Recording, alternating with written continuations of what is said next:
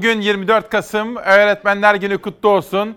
Başta baş öğretmenimiz, rol modelimiz Gazi Mustafa Kemal Atatürk olmak üzere bütün öğretmenlerimizi, üzerimizde emeği olan bütün öğretmenlerimizi saygı ile ödenemeyecek teşekkür duygularıyla selamlıyoruz. Özel bir gün, özel bir sabah, özel bir buluşma. 24 Kasım 2020 günlerden salı İsmail Küçükkaya ile Demokrasi Meydanı. Biraz sonra Öğretmenler Günü konusu hazırladığımız haberler. Türkiye'nin dört bir tarafından derlediğimiz özel dosyalar, videolar, sürprizler ve bir de konuğum var. Ve ömrünü eğitim konusuna adamış bir konuk davet ettim. Eğitim Sen Başkanı Feray Aytekin Aydoğan bizlerle birlikte olacak biraz sonra. Şimdi yönetmenden İrfan kardeşimden rica ediyorum gazete manşetleri geliyor. Bugünkü manşetimiz gelecek nesiller için. Öyle değil mi? Her şey, bütün bu çabamız gelecek nesiller için. Şu andaki çocuklarımızın ileride güzel, huzurlu, sakin bir ülkede bu cennet yurdumuzda hoş bir hayatı olsun diye. İşte bugün Bir Gün gazetesiyle başlıyorum. Ders mutsuz öğretmenler. Meral Dan Yıldız'ın manşeti. Ara tatil sona erdi. Eğitim uzaktan da olsa başladı. Öğretmenler ise sorunların gölgesinde öğretmenler gününe mutsuz giriyor. %70'i mesleği bırakmayı düşünüyor. İşte bugün Meral Dan Yıldız imzalı Bir Gün gazetesindeki bu haberin detaylarını sizlerle ilerleyen dakikalarda paylaşma imkanı bulacağım. Şimdi Hürriyet gazetesine geçelim. Bir güne döneceğim. Bu neyin inadı diye soruyor Hürriyet gazetesi editörleri. AVM'ler açıktı. Restoranlarda oturmak yasaktı, yoktu. Yalnızca alıp götürebilirdiniz yemeğinizi. Fakat AVM'lerde aldılar ve AVM'lerde kapalı ortamda yediler. İşte bu ortaya çıkan çelişkili durumu bugün Hürriyet gazetesi manşet yapmış. Yeni salgın önlemleri cuma akşamı yürürlüğe girdi. Buna rağmen hafta sonu ve tüm Türkiye'de virüse bayram ettirecek görüntüler ortaya çıktı. Hükümetteki verilere göre karantinadakiler bile kurallara uymuyorlar dedi. Oysa efendim bakın bugün aşı haberleri de var. Bir aşı Almanya'da, bir aşı Amerika'da, bir aşı İngiltere'de, Oxford'da biraz sonra dünya gazeteleri manşetlerinde göreceğiz. Bir aşı Çin'de, bir aşı da Rusya'da bulundu. Ve bunların etkinlikleri %70 ile 90 hatta kimisinde 95'e kadar çıkıyor dişimizi sıkmamız gereken şöyle 2-3 aylık bir zaman var.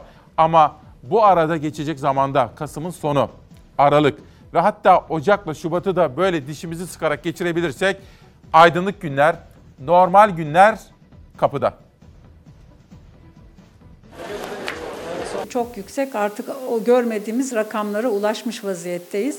Ee, tabii bunlar test yapılanlar çok daha fazla olduğu aşikar vaka sayısının. Dün akşam bulaşıcı hastalıktan İstanbul'daki vefat sayısı 186. Ben şimdi ne yapayım yani? Susayım mı? Yutkunayım mı? 2200 tane vaka vardı. Bunu bunu her şekilde duyurmamızın amacı e, millet artık korksun bu olayı ciddiye alsın. Sağlık Bakanlığı'nın açıkladığı günlük tabloda her gün kırılan üzücü rekorlar durumun ciddiyetini ortaya koyuyor.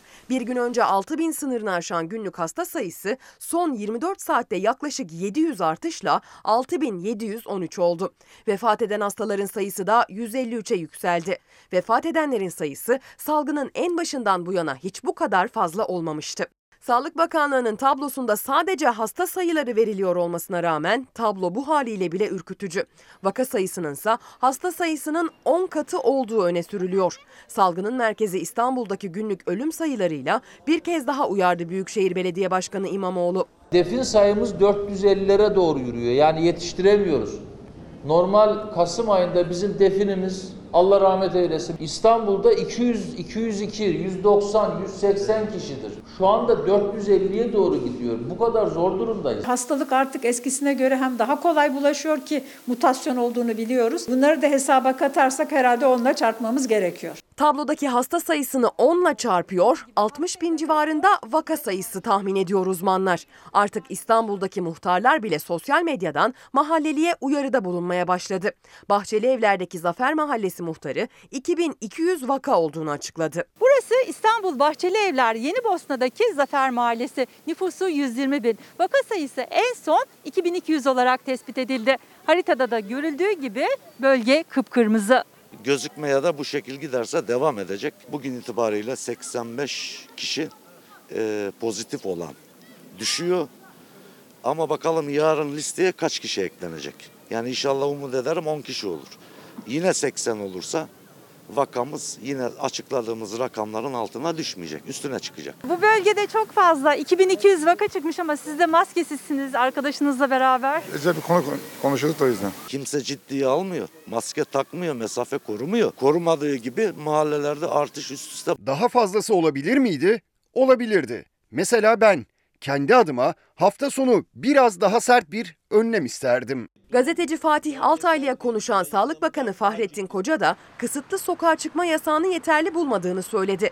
Enfeksiyon hastalıkları uzmanı Profesör Doktor İftihar Köksal da aynı fikirde. Kapanacaksa 15 gün her şeyin yasaklanması lazım. Hepimiz dişimizi sıkacağız. Ee, Zaruri haller dışında hareket edilmeyecek, seyahat edilmeyecek. Yani başka türlü önünü almak imkansız. Bu şekilde yarı kapanmayla e, ben bir yere varılacağını düşünmüyorum. Vaka sayılarında da bir azalma olmayacağını önümüzdeki günlerde zaten göreceğiz. Bu sabahki özel buluşmamızda Öğretmenler Günü özel yayınımızda korona, test ve aşı konusunda pek çok haber ve dosyayı bulacaksınız. Aydınlanmamız gerekiyor. Öğretmenler Günü konusunda da biraz sonra Eğitim Sen Başkanı'yla öğretmenlerimizin, öğrenci ve velilerimizin temel beklentilerini, dertlerini ve ihtiyaçlarını konuşmamız gerekiyor. Ve sizler, siz uyanan Çalar Saat ailesi, Burcu Göksan, TC Gül, Gaye Vardareli uyanmışlar. Sinan Ulukaya diyor ki İsmail Bey günaydın. Şu dinlediğimiz marşı bizlere ne güzel öğrettiler bizim öğretmenlerimiz. Bugün ben de üzerimde emeği geçen öğretmenlerimizi saygıyla an- anmak istiyorum efendim. Her zaman yaptığımız gibi bugün ismen de anacağım. Şimdiki neslin birçok şeyden olduğu gibi bu güzel marştan da haberi yoktur. Yazık oluyor gençlerimize diyor Sinan Ulukaya. Bugün Türk basının sevilen isimlerinden Yılmaz Özdil, öğretmenleri yenemezsiniz demiş. O da üzerinde emeği geçen öğretmenleri saygıyla anmış efendim. Özetleyeceğim yazarlardan birisi de işte bugün Yılmaz Özdül. İrfan hazır mı? Şu marşı bir hatırlatalım birazcık. 24 Kasım Öğretmenler Günü. Üzerimizde emeği geçen bütün öğretmenlerimizi sevgiyle, saygıyla asla ödenemeyecek teşekkür duygularıyla selamlıyoruz.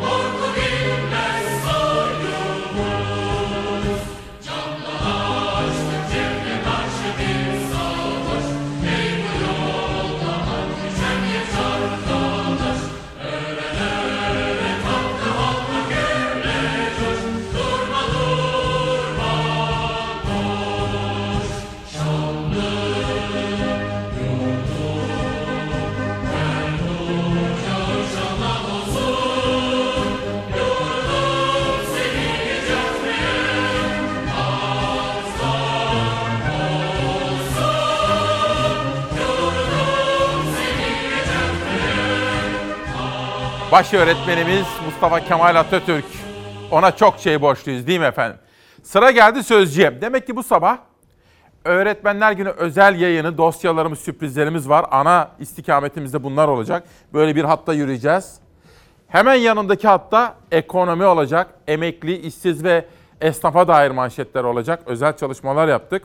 Hemen onun yanında korona, test, buradaki çelişkiler ve ayrıca aşı konusundaki gelişmeleri irdeleyeceğim. Bir dördüncü hatta daha var. Orada da hayatın içinden haberler ve sizler için hazırladığımız özel dosya ve sürprizlerimiz olacak. Bir de bakın Almanların küstahlığı. Bir skandal bu. Türk gemisine hukuksuz baskın diyor Sözcü gazetesi. Ve Almanca olarak da yazmışlar. Alman korsanlığı diyor. Alman askerleri Libya'ya gıda götüren Türk gemisine Türkiye'nin izni olmadan silahlarla çıktı ve arama yaptı. Arkas Holding ki bu geminin sahibidir. Onlar da bana bir mesaj yollamışlar, açıklama yapmışlar. 16 saat boyunca aranmış bu gemi yasa dışı olarak. Gayet tabii ki Türkiye bu konudaki haklı tepkisini ifade ediyor. İfade etmenin de ötesinde ilgili ülkelerin büyükelçilerini de davet etti, kınamaları da yaptı ve ama Türkiye bunu burada bırakmayacak. Uluslararası hukukta hakkını koruyacak ve savunacak.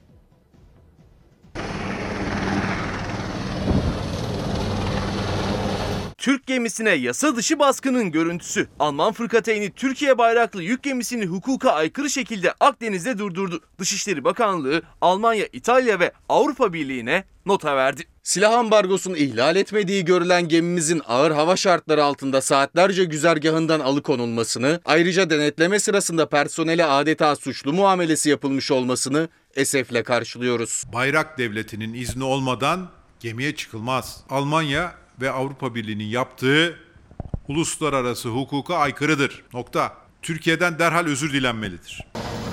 Türkiye'den Libya'ya gıda ve boya gibi muhtelif maddeler götürüyordu Türk bayraklı gemi. Bazı Avrupa Birliği ülkelerinin Akdeniz'de yürüttüğü ortak İrini harekatı kapsamında Yunan komutanın sevk ve idaresindeki Almanya ordusuna ait Hamburg fırkateyni gemiyi durdurdu. İçinde askerlerin olduğu helikopter gemiye indi. Uluslararası hukuka göre gemilerde arama yapma ve gemilere personel çıkması için bayrak devletinin izni gerekiyor. Ancak Türkiye'den izin alınmadı. İçinde gıda maddesi ve boya malzemeleri olan konteynerlar yasa dışı şekilde arandı. Dışişleri Bakanlığı Akdeniz'de yürütülen harekatın tarafsızlığının tartışmalı olduğunu duyurdu. Arama kabul edilemez dedi. İktidar ve muhalefet ortak ses yükseltti. Türkiye'den Libya'ya giden Türk ticaret gemisine yönelik bir Alman fırkateyninden yapılan korsan müdahale kabul edilemez. Uluslararası hukuka tamamen aykırı bu barbarlığa karşı her türlü yasal hakkımızı kullanmaktan çekinmeyeceğiz. Yani burası savaş bölgesi. Sıcak sularda seyrediyor burnumuzun da dibi. Bu gemiye neden devletimiz bir kor- korvet koruması vermemiştir? Böyle şey mi olur yani? Gelecek orada benim gemimi benim iznim olmadan arayacaklar. Böyle bir şey olamaz. Bu konuyla ilgili olarak hükümet derhal kamuoyunu aydınlatmalıdır. Burası öyle herhangi bir devlet değil. Burası Türkiye Cumhuriyeti Devleti'dir. Almanya'dan da hukuk dışı aramaya ilişkin açıklama geldi. Dışişleri Bakanlığı yetkilisi gemiye silah kaçakçılığı yapıldığı ihbarı üzerine personel çıktığını ancak Türkiye'nin girişimleri sonucu arama emrinin geri çekildiğini, gemide bir arama yapılmadığını söyledi. Akşam saatlerinde ise diplomasi cephesinde sıcak gelişmeler yaşandı. Avrupa Birliği ve İtalya büyükelçileriyle Almanya Maslahat Güzarı Dışişleri Bakanlığı'na çağrıldı. Yaşanan olaya Ankara'nın tepkisi iletildi. İlgili ülkelere nota verildi. Bu tutum bir skandaldır ve asla kabul edilemez. Devletimizin ilgili makam ve mercilerinin uluslararası hukukta da hakkımızı arayacağından hiçbir kuşkum yoktur efendim diyorum. Bugün manşetimiz gelecek nesiller için. Bütün bu çaba, yaptığımız, yapmak istediğimiz her şey, kurduğumuz hayaller gelecek nesiller için diyorum. Ve onun içerisinde gayet tabii ki öğretmenlerimiz var bakın. Enver Koşan'ın söylediği gibi baş öğretmenimiz Atatürk'ten bir alıntı. Ve ama atamıza, bu yurdumuza layık olabilmek için yapmamız gerekenler, ülkemizi korumamız gerekiyor bakın. Ve çevre katliamları. Bugün madencilik konusunda Doğan Tılıç, Bir Gün Gazetesi'nde Doğan hocamız bir yazı kaleme almış. Tokat'tan bahsediyor.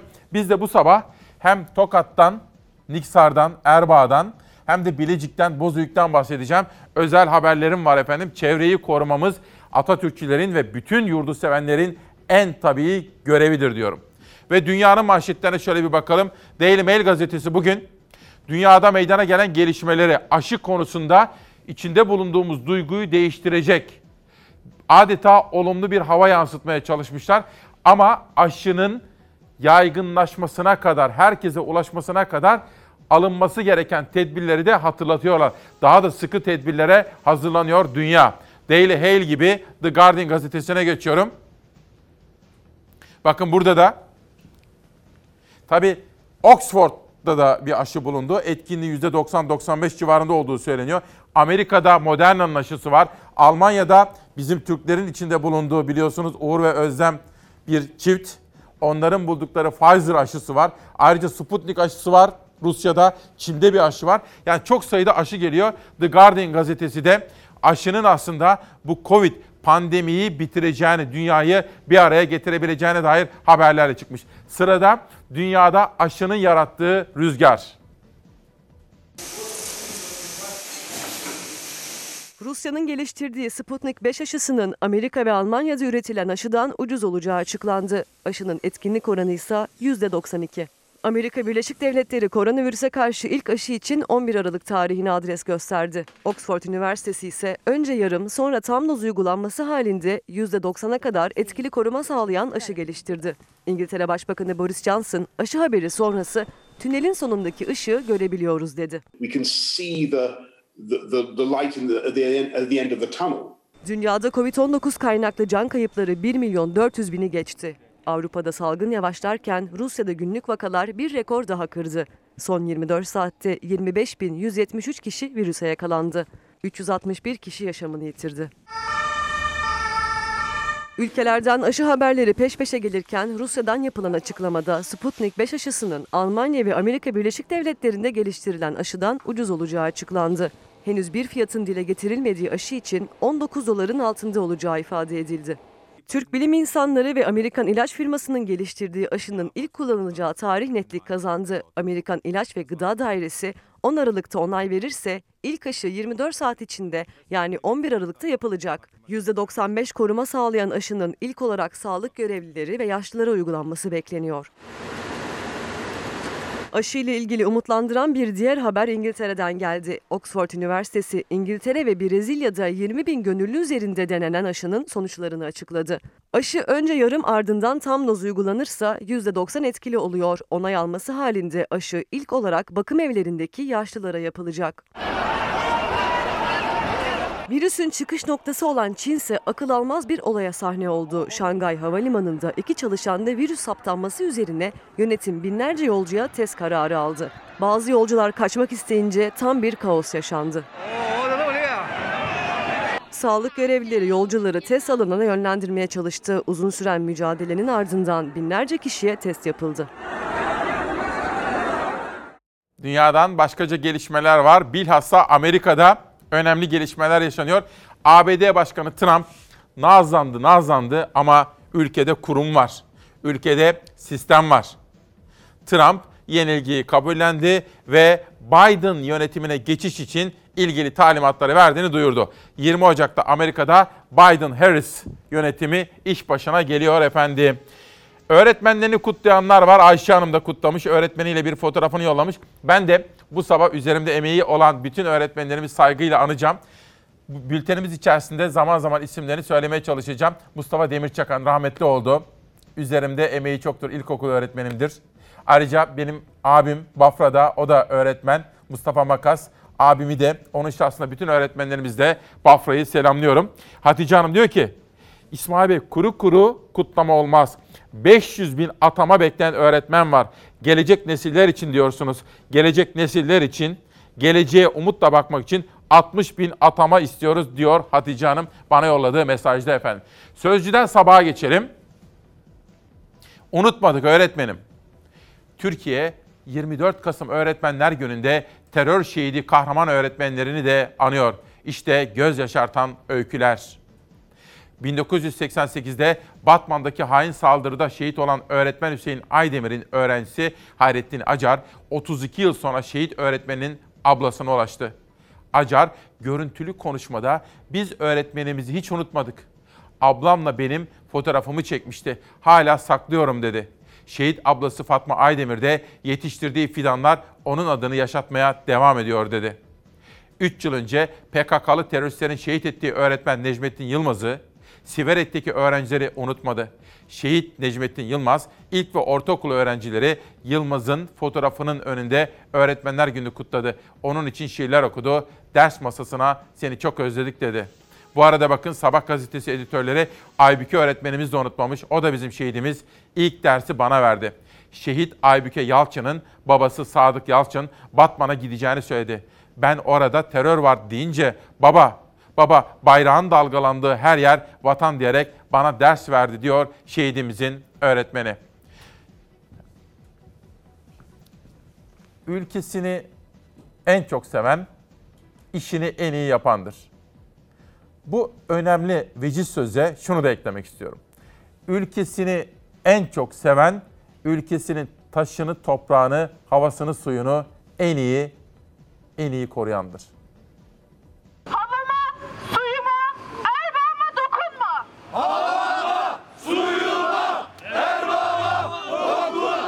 Doğaları, tek geçim kaynakları olan tarım arazileri siyanürle altın arama tehlikesi altında. Yurdun dört bir yanından gelen Erbağlılar bu kez İstanbul'da şirket binası önünde eylemlerini yaptı. Bizim yaylalarımız ve ovalarımızda yetişen ürünlerimiz bizim altınımızdır. Bize yeter. Maden şirketi Tokat'ın Erbaa ilçesindeki Sakarat ve Boğalı yaylalarında 20 bin dönümlük arazide altın madeni arama ruhsatı aldı. Bölge halkı da ayağa kalktı. Hayır, hayır köylülere öyle bir işkence olamaz. İşkence bu bir. İstemiyoruz biz.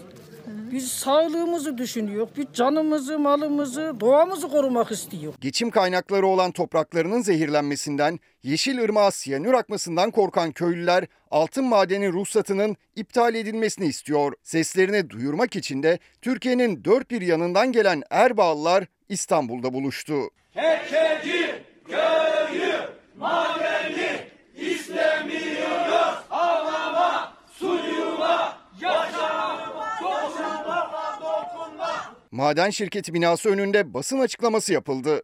Eyleme CHP İstanbul Milletvekili Özgür Karabat da destek verdi. Bu arama ruhsatları neye göre veriliyor?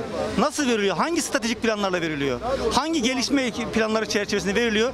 Bunu da bilmiyoruz, anlamıyoruz. Madene karşı çıkan Erbağlılar pandemi nedeniyle basın açıklamasının ardından dağıldı. Bu mücadeleyi İstanbul'da ve e, Tokat'ta yaşayan Erbağlılar e, yükselterek sürdürecektir. Biz de çevreye sahip çıkma, tarımsal üretime sahip çıkma, yaylalara sahip çıkma anlamda bu mücadelenin yanında olacağız. 8 yıldır güne birlikte başlıyoruz ve bu 3 saatlik buluşmamız içerisinde çevre haberlerini asla aksatmıyoruz efendim. Çünkü ulaşmak istediğimiz hedefler var. O hedeflere ulaşmak günün birinde ülkemizde çevre bilincini mutlaka yerleştirmekle mümkün olacak diye düşünüyorum. Sabahtan bir haber daha okumak isterim. FETÖ bavulcusuna gizli belge cezası 17 yıl 1 ay hapis. Devletin gizli belgelerini ifşa eden kapatılan Taraf Gazetesi yazarı Mehmet Baransu 4 ayrı suçtan 17 yıl 1 ay hapis cezasına çarptırıldı. Mahkeme sorumlu yazı işleri müdürü Murat Şevki Çoban'ın beraatine karar verdi diyor. Sabahtaki bu iki manşetten Cumhuriyet Gazetesi'nin haberine geçiyorum. Cumhuriyet Gazetesi'nin gündeminde uykularımız kaçıyor haberi var. Korona nedeniyle ölüm sayıları arasındaki çelişki derinleşti. Özellikle Ekrem İmamoğlu yapmış olduğu açıklamalar tabii insanları biraz sarstı. İstanbul'daki ölüm sayıları İstanbul Mezarlıklar Müdürlüğü'nden gelen resmi rakamları da ortaya koyunca çok çarpıcı bir takım gerçeklikler ortaya çıkmaya başladı. İBB Başkanı İmamoğlu İstanbul'da geçen yıl Kasım'da 180-202 olan günlük ölüm sayısının 450'ye doğru gittiğini açıkladı. İmamoğlu dün kentte sadece bulaşıcı hastalıktan 201 kişinin yaşamını yitirdiğini belirterek susayım mı, yutkunayım mı ben uyuyamadım ki gece dedi. Peki olup bitenleri Sağlık Bakanı nasıl yorumluyor? Sağlık Bakanlığı'nın günlük olarak açıkladığı koronavirüs tablosuna göre ülke genelinde önceki gün 139, dün 153 kişi yaşamını yitirdi. Avrupa'da çok daha sıkı önlem alınırken Bakan Koca salgınla mücadelenin yöntemi asırlardır aynı. El temizliği, maske ve mesafe dedi efendim. Bu arada biraz evvel Tokat'taki çevre haberinden bahsetmiştim. Dün ben bu konunun takipçisi olacağım 80 bin ağaç kesilecek idi. Doğal hayatı savunanlar direnince vazgeçmiş görünüyorlardı. Bilecik Bozüyük civarından, o güzelim ormanlardan bahsediyorum. Bu defa yeni bir girişim. Canım 80 bin değil, 32 bin ağaç keseceğiz diyerek yeniden o girişimi hayata geçirmeye çalışıyorlar. Ve doğal hayatı savunanlar buna karşı çıkıyor. Türkiye'nin geçiş noktasında olan, herkesin de yakından bilmiş olduğu Bilecik ili ile Bursa ili arasında o sınırlarda bulunan İnegöl'e yaklaşık 30 kilometre yaklaşık bir bölgede Muratdere köyünün bir ormanlık arazisi var. Bu orman alanı gerçekten bir doğa harikası. Yüz binlerce ağaç var, su kaynakları var, yabani ve yerli hayvanlar var. Böyle bir doğada, böyle bir doğa zenginliğinde bir maden ocağı tesisi kurulmak istenmiş. Sene 2016-2017 yıllarında. 2017 yılında ilgili firma buraya müracaat edip ilgili bakanlığa ÇED raporu almak istiyor. ÇED raporunda kurum ve kuruluşların, bölge halkının, yerel halkın, sivil toplum örgütlerin, yerel yönetimlerin, parlamentoda bizzat benim konuşmamla birlikte o günün ilgili bakanı ve başbakanı bu ÇED raporunu uygunsuz görüş vermiş idi. O günkü tahribatlar şimdi küçültülerek yani geçmişte 72 bin ağaç kesilecekti. Şimdi 36 bin ağaç kesilecek diyor. Geçmişte arazi toplamı 8 bin metrekare olacaktı. Şimdi 4 bin metrekare olacak diyerek tekrar ÇED raporu alabilme adına müracaatlara ve girişimlere başlamış bulunmaktadır. Netice itibariyle biz Bilecik halkı olarak bu projenin hiç gündeme gelmesini istemiyoruz. Derhal durdurulmasını talep ediyoruz. Çünkü bu bölgede, bu bölgede dediğim gibi bir doğa harikası olan bölgede böyle bir ocağın, böyle bir tesisin açılması son derece yanlış görüyoruz. Ve aynı zamanda ve aynı zamanda Bilecik ilinin toplam nüfusunun yani 228 bin olan nüfusunun 180 bin insanı bu bölgeden çıkan su kaynağıyla yani kara su kaynağıyla içme suyunu kullanıyor. Kullanma demiyorum bakın içme suyunu. Yani bölge nüfusunun 5'te 4'ü bu bölgeden çıkan kaynak suyunu kullanmaktadır. Hem kaynak suyuna vereceği zararlar, hem bölgeye verecek tahribat, hem o güzelim ormanların yok edilmesine karşı olduğumuzu ifade etmek istiyorum. Bu yönde ilgili bakanlık eğer ÇED raporuna uygun görüş verirse tüm bölge halkı olarak ayaklanacağımızı bilmelerini istiyorum. Bu bir orman katliamıdır, bu bir ağaç katliamıdır, bu bir tabiat katliamıdır. Bu katliamın durdurulmasını talep ediyoruz. Tokat gibi Bilecik Bozüyük yöresi de takip listemize aldık. Bugün deneyimli bir gazeteci yazar, bir hoca, Doğan Tılıç, Yeşil Niksar üzerine bir yazı kaleme almış. Diyor ki, özelleştirip güzelleştireceğiz masalıyla yer üstünde satılacak bir şey kalmayınca ekonomi gittikçe çirkinleşip bugünlere gelince sıra yerin altına geldi. Yama tutmaz açıkları kapatmak için kah doğru dürüst bir çevresel etki değerlendirme raporu olmadan kah uydurma çet raporlarıyla bol keseden maden ruhsatları dağıtılmaya başlandı, diyor. Geleceğimize olan maliyetini umursamadan gözler anında nakde çevrilebilen madenlere dikildi. Gün kurtulursa ne ala diyor. Memleketin dört bir yanında ağacın, suyun, toprağın her türden yaşamın yok edildiği kapanmaz devasa yaralar açıldı diyor. Yeşil Niksar konulu yazısında Doğan Tılıç hocamız bugün çevre sorunlarına dikkat çekiyor. Günün önemli yazılarından birisidir efendim. Milliyet gazetesi Akdeniz'de korsanlık haberini manşetine uygun görmüş. Az evvel detaylı olarak haberini izlemiştik. Bizimkiler Ankara bu konuda hakkımızı savunmak üzere yasal, uluslararası hukuka uygun bütün adımları atmaya hazırlanıyor. Geçelim Batman Çağdaş Gazetesi. Bugün de her sabah yaptığımız gibi yerel gazetelerle Türkiye turuna çıkacağız. Şehit öğretmenlerin sembolü oldu diyor. Şehit bir öğretmenin adını yaşayacağı en güzel yer kütüphanedir. 24 Kasım Öğretmenler Günü etkinlikleri Batman'da bu yıl şehit öğretmen Aybüke Yalçın adının verildiği Güneydoğu'nun en modern kütüphanesinde yapılacak diyor. Bu da mutlaka desteklememiz, sevinmemiz gereken bir önemli girişim.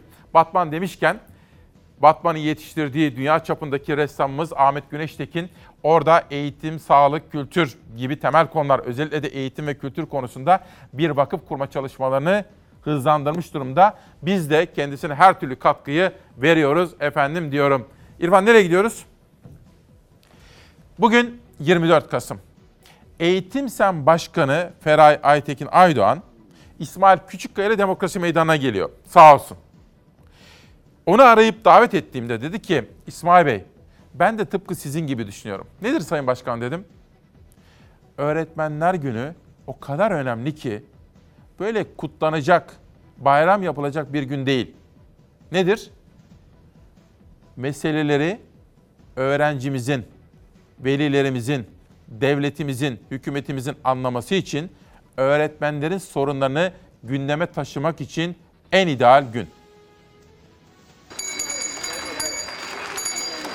Öğretmen kimliği taşıyan Sayın Bakan'a Ziya öğretmene soruyoruz. Öğretmenlerin itibarını, özlük haklarını yükseltmek temel hedef ise arkadaşlarımız neden yoksulluk sınırının altında, güvencesiz koşullarda açlık sınırının dahi altında çalıştırılıyor? Mesleğini hakkıyla yerine getirmeye çalışan öğretmenlerin yıllardır yaşadığı sorunlara kalıcı çözümler üretilmiyor.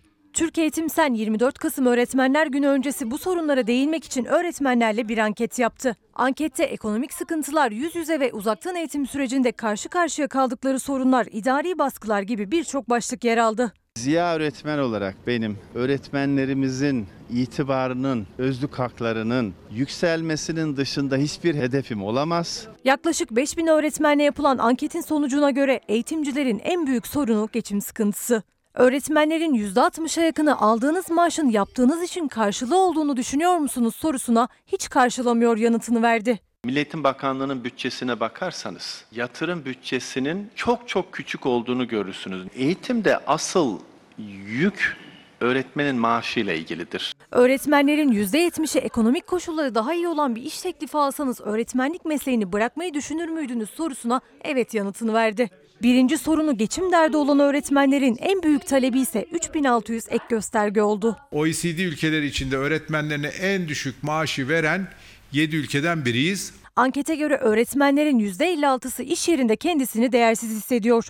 Öğretmenlerin %70'den fazlası okullarda alınan temizlik önlemlerini yetersiz buluyor. Ve en çarpıcı olanı ise öğretmenlerin yaklaşık %95'i Milli Eğitim Bakanlığı'nın uygulamalarını yeterli, çözüm politikalarını ise gerçekçi bulmuyor. Biz öğretmenimizin her türlü imkanını artırmanın peşindeyiz. Başka da bir derdimiz yok. Öğretmenler mülakat uygulamasını da adil bulmuyor. Liyakat ilkesinin yerini mülakatın aldığı bir eğitim sisteminde var olmak istemiyor. Öğretmenlerin %91'i mülakat uygulamasına güvenmediğini söylüyor. Yine aynı ankete göre öğretmenlerin ezici çoğunluğu ücretli, kadrolu, sözleşmeli gibi ayrımlara karşı çıkıyor. Bugün her şey gelecek nesiller için. Bu arada bu sonbahar renkleri ne kadar güzel görüyor musunuz? Böyle sarıyla yeşil ve aradaki tonlar, ara tonlar. Bugün Öğretmenler Günü'nde çok özel haberler hazırladık. Konuğumuz da var ve bu konuyu detaylı olarak konuşma imkanı bulacağım. Yine kendisi bir öğretmen. Kısmet Sarım, İnsanca Bakış isimli öyküler kitabını yazmış, imzalamış, bize de göndermiş efendim. Kendisine çok teşekkür ediyorum. 24 Kasım'ın Öğretmenler Günü'nün hava durumu. En kuzeyinden soğuk ve karlı havanın haberleri geliyor. Kastamonu'ya ilk kar düştü. Ardahan'daysa kara kış çoktan başladı. Kar yağışı tipiye döndü. Dondurucu soğukta Şavşat Karayolu'nda etkili olan tipi nedeniyle sürücüler zor anlar yaşadı. Görüş mesafesi 10 metreye kadar düştü. Kastamonu'nun Abana, Bozkurt ve Çatalzeytin ilçelerinin yüksek rakımlı bölgelerinde ise mevsimin ilk karı düştü. Sonbaharın renk tonlarını saran beyaz örtü eşsiz güzellikleri de beraberinde getirdi. Kurak geçen aylardan sonra bereket getirmesi umulan beyaz örtü Doğu Anadolu yüksekleriyle Karadeniz'in yükseklerinde kendini göstermeye başladı. Yurt genelinde bugünlerde açık olan gökyüzü nedeniyle geceleri ayaz var, sabah erken saatlerde buzlanma ve don olabilir, dikkat edilmeli. Bugün güne az bulutlu bir gökyüzüyle başlamışken Marmara'da zamanla havanın bulutlandığını göreceğiz. Marmara bölgesinde ve Batı Karadeniz kıyılarında hafif yağış görülebilir. Marmara'da Poyraz fırtınası da bekleniyor bugün. Poyraz hem günlük hayatı zorlaştıracak hem de hissedilen sıcaklıkları düşürecek. Sabah ve akşam saatlerinde sisli havanın etkisi de sürüyor. Çarşamba günü de Marmara ile Karadeniz kıyılarında yağış ihtimali var. Ancak yağışlar hafif ve etki alanı dar yağışlar olacağı benziyor. Hava yine soğuk, termometrelerde belirgin değişiklikler yok. Karadeniz kıyılarında yüksekler yine kar ve karla karışık yağmur alabilir. Haftanın kalan günlerinde ise sisli havanın etkisiyle geceleri buzlanma ve dona neden olacak ayazlar devam edeceğe benziyor. Ve bakın çok değerli bir isim. Haldun Dormen. Çok sever ve çok sayarız. Yaşlanmaya vaktim yok diyor. Ve biz de kendisine sağlık dolu, esenlik dolu duygularımızı aktarmak istiyoruz. Bu özel sabahta Haldun Dormen'in Yaşlanmaya Vaktim Yok isimli kitabını da merak ediyordum. Elime geçti imzalı olarak sağ olsun. Şimdi bir marş. Bugün 24 Kasım Türkiye'm. Bu sabahki manşetimiz gelecek nesiller için diyoruz. Bakın Öğretmenler Marşı'nı. TSK mızıka çalıyor.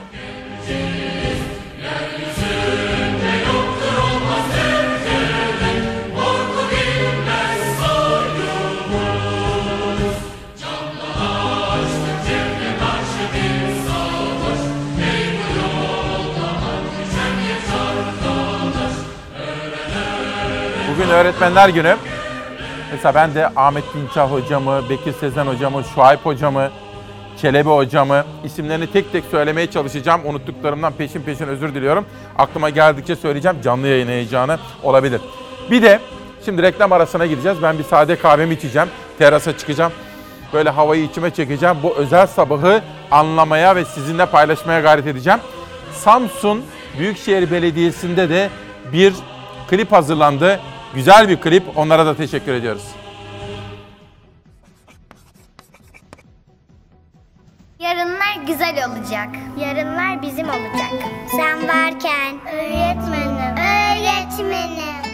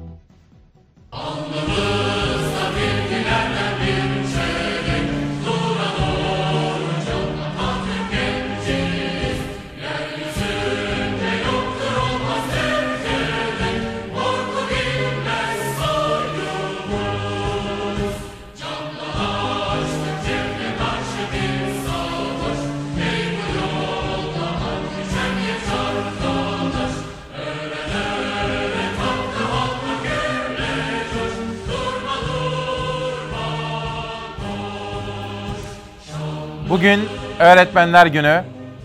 24 Kasım'da İsmail Küçükkaya ile Demokrasi Meydanı'nda özel, manası çok yüksek bir sabah. Edirne'den Ardahan'a öğretmenlerimiz. Kelimenin gerçek manasıyla söylüyorum. Arada Korkmaz Karaca'dan Ardahan'dan öğretmenlerimize dair çok güzel mesajlar ve videolar geldi efendim.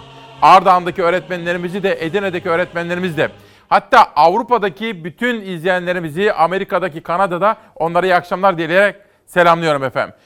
Baş öğretmenimiz kimdir? Baş öğretmenimiz bu devleti de kuran bizim bizlerin rol modeli Gazi Mustafa Kemal Atatürk'tür. Diyor ki öğretmenler Cumhuriyet sizden fikri hür, vicdanı hür, irfanı hür nesiller ister diyor Gazi Mustafa Kemal Atatürk.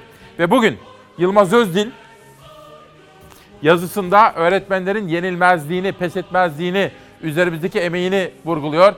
Ben de sevip saydığım Yılmaz Özdil'in öğretmenleri şöyle bir selamlamak istiyorum. Şu paragraf bence önemli. Zihin dünyamı şekillendiren değerli öğretmenlerim Müşerref Alp, Naci Onut, Ali İhsan Çetin, Mustafa Kırant, Mübeccel Güner, Celal Ertürk, Adil Cevher Coşkun ve İsmail Hakkı Şeker'in şahsında fikri hür, vicdanı hür, irfanı hür nesiller yetiştiren tüm değerli öğretmenlerimize Öğretmenler Günü vesilesiyle minnet duygularımla diyor efendim. Ben de üzerimde emeği geçen, Benim bütün ekip arkadaşlarım da üzerlerinde emeği geçen bütün öğretmenlerini saygıyla selamlıyor ve hürmetle ellerinden öpüyoruz. Günün haber yolculuğuna parlamentodaki çok ilginç bir görüntüyle başlıyoruz. Plan ve Bütçe Komisyonu'nda CHP'li vekil Ticaret Bakanı Ruhsar Pekcan'a esnafı virüs değil terk edilmişlik öldürecek diye seslendi, elindeki pankartları gösterdi. Polis görüntü çeken milletvekili danışmanını engellemeye çalıştı. Komisyonda tansiyon yükseldi.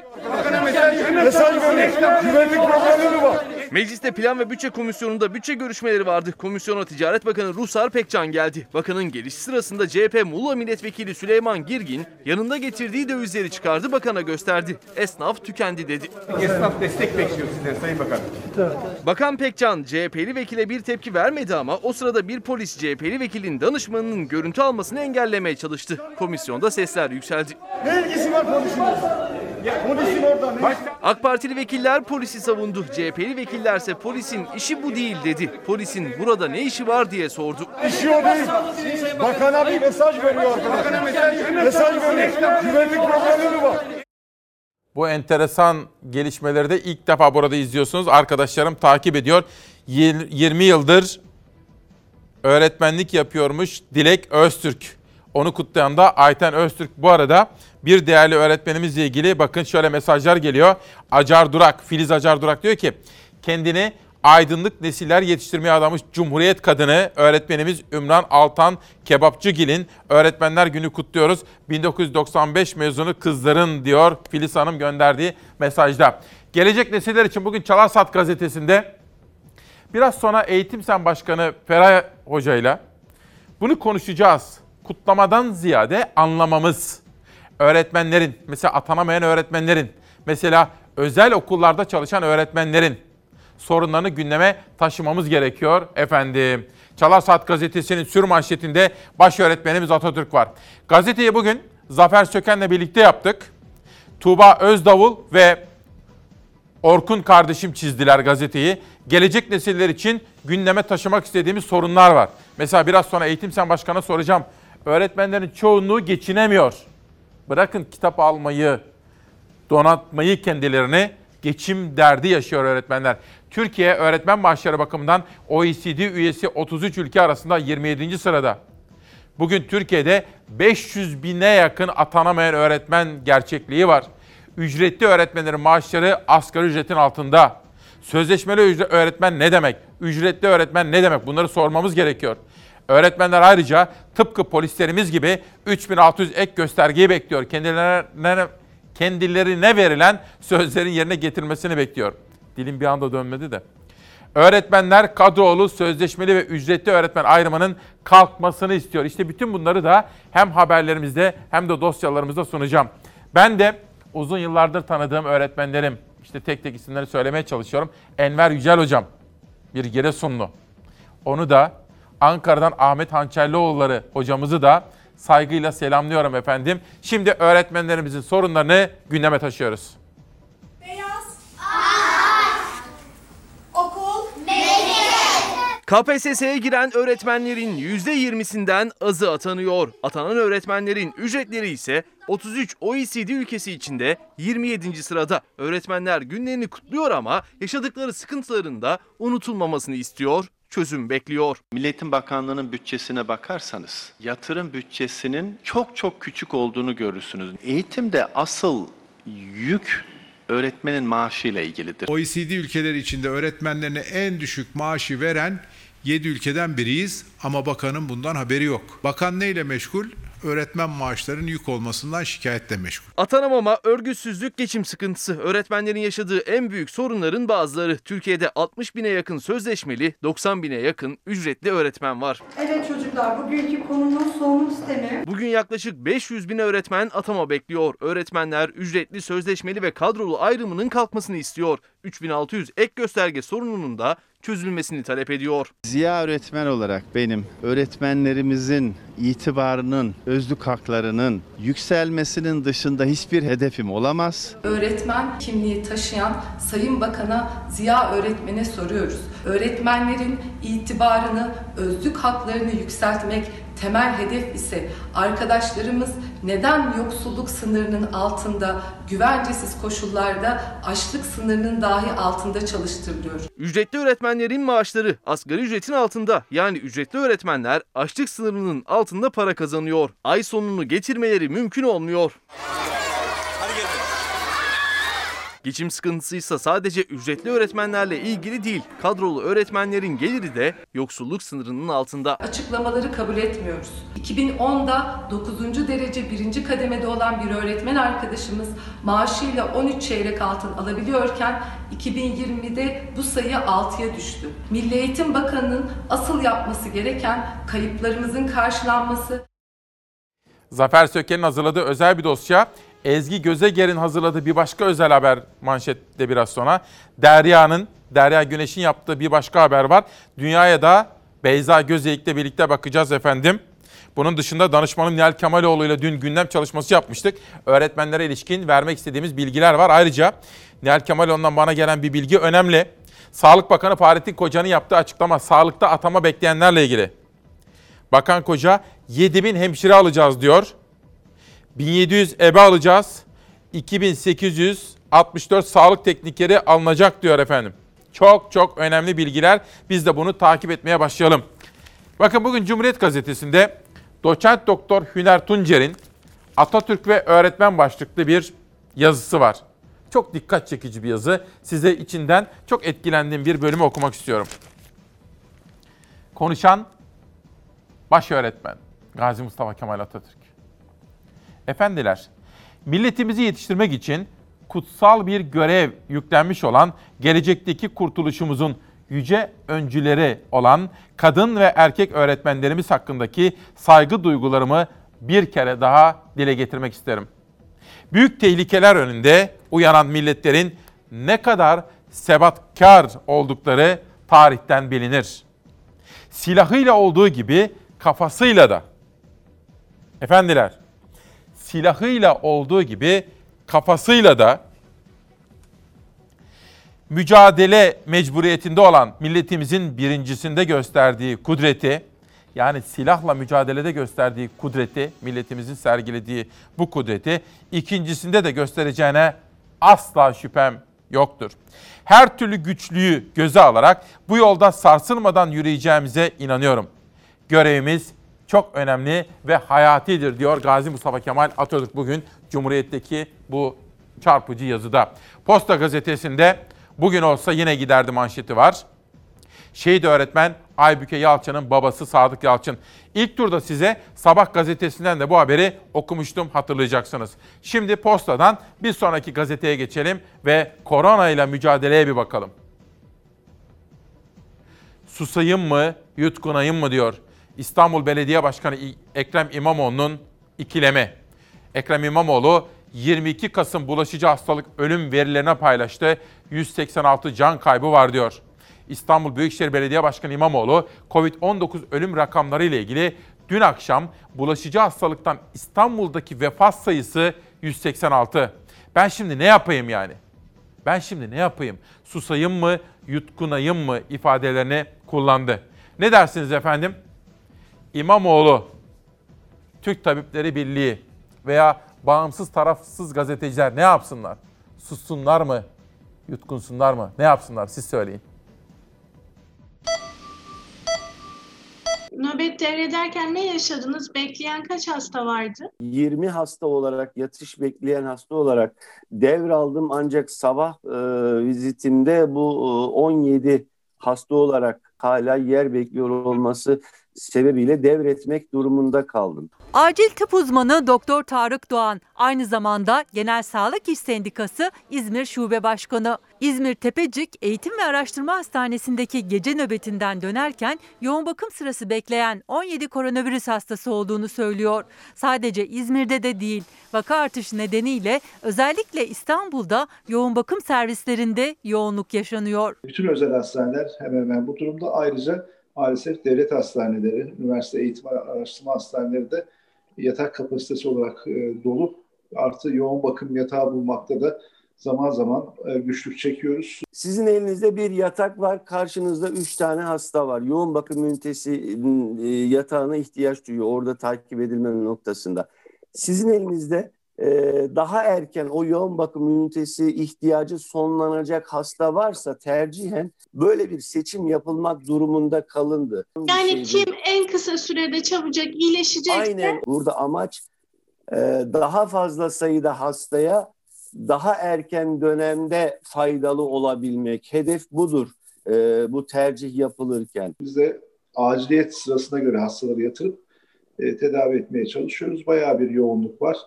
E, yataklar dolu, işte yoğun bakım yatakları dolu. Göğüs hastalıkları uzmanı Profesör Doktor Bülent Tutluoğlu'na göre de yeterince yer olsa hastanede tedavi edilecek hastalar eve gönderiliyor. İşin diğer bir acı hani tarafı diyeyim. Zatürre tanısı koyduğumuz birçok hastayı da ayaktan takip etmek zorundayız. Covid zatürresi nasıl seyredeceği belli olmayan bir zatürre her an ağırlaşabiliyor.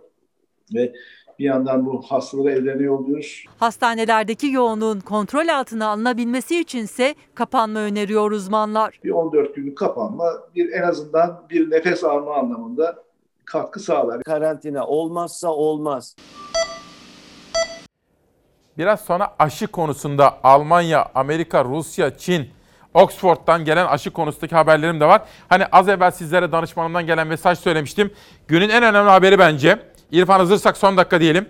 Sağlık Bakanı açıkladı. 12 bin sağlık personeli alımına başlıyoruz. Bakın Sağlık Bakanı Fahrettin Kocan açıklaması. Evet bu, bu bir son dakika. 12 bin sağlık personeli, alına- personeli alınacak ve mülakatsız alınacak. Okuyayım izin verirseniz efendim.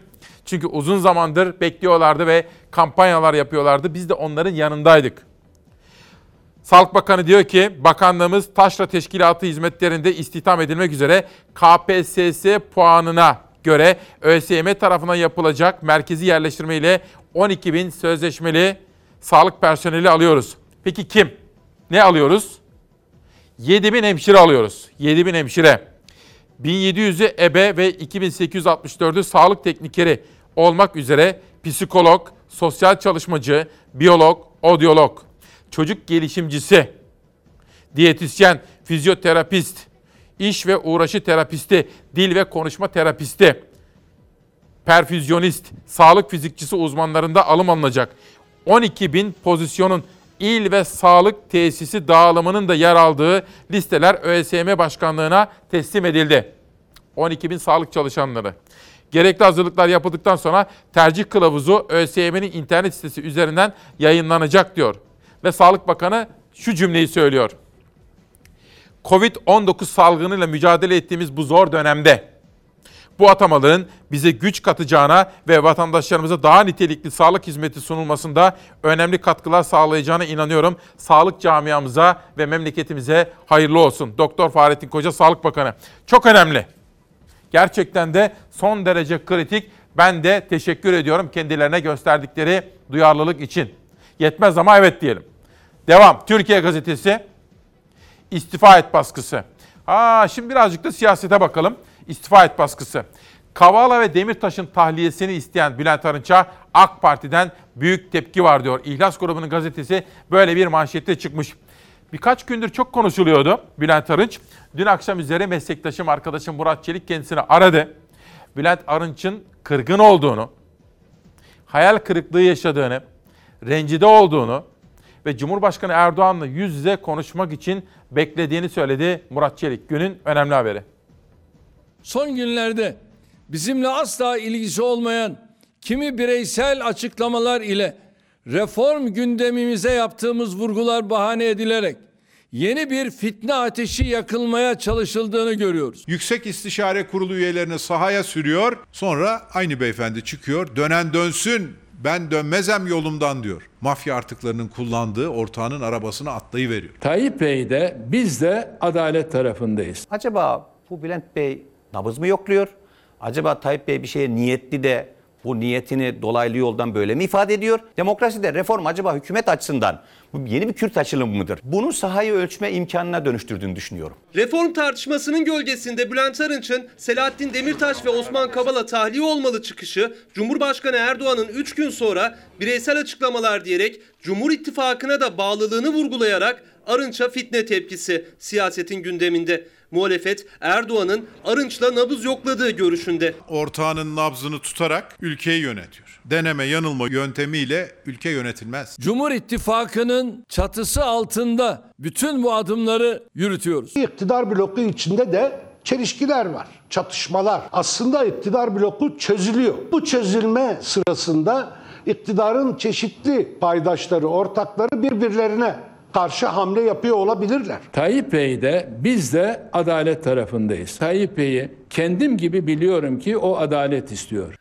Arınç Beştepe'de Cumhurbaşkanı'yla düzenli toplantılar yapan bir isim. Yargı reformu üzerinden yaptığı Demirtaş ve Kavala'ya tahliye çıkışını da Tayyip Bey'le aynı düşüncedeyiz diye söylemişti. Sözcü İbrahim Kalın da siyaseti dalgalandıran cümlelerin yargı reformunda konuşulduğunu. Bunlar zaten yargı reformu içerisinde konuşulan konular. Hukukun kendi sistematiği içerisinde de değerlendirmeleri var. Teröre bulaşmış, terörle el ele kol kola yürüyenler hiçbir zaman Tayyip Erdoğan tarafından, dava arkadaşları tarafından asla ve asla savunulamaz. Bugün ak dediklerine yarın kara diyebiliyorlar. Ne yaptıkları belli değil. Müthiş bir savrulma içindeler. Bu iktidar metal yorgunudur. Artık form tutmaz. Geçmişte birlikte çalışmış olsak bile hiç kimsenin şahsi ifadeleri Cumhurbaşkanıyla, hükümetimizle, partimizle ilişkili hale getirilemez. Arınç Yüksek İstişare Kurulu üyesi hala sarayda görev yaptığını düşünecek olursak Erdoğan'dan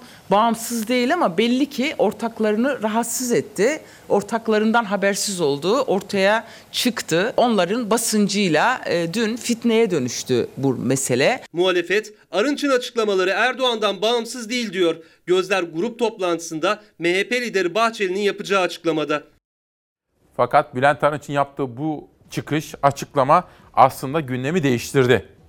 O günlerde Çakıcı meselesi vardı. Çok farklı meseleler konuşuluyor idi. Arınç'ın yaptığı açıklama gündemi değiştirdi.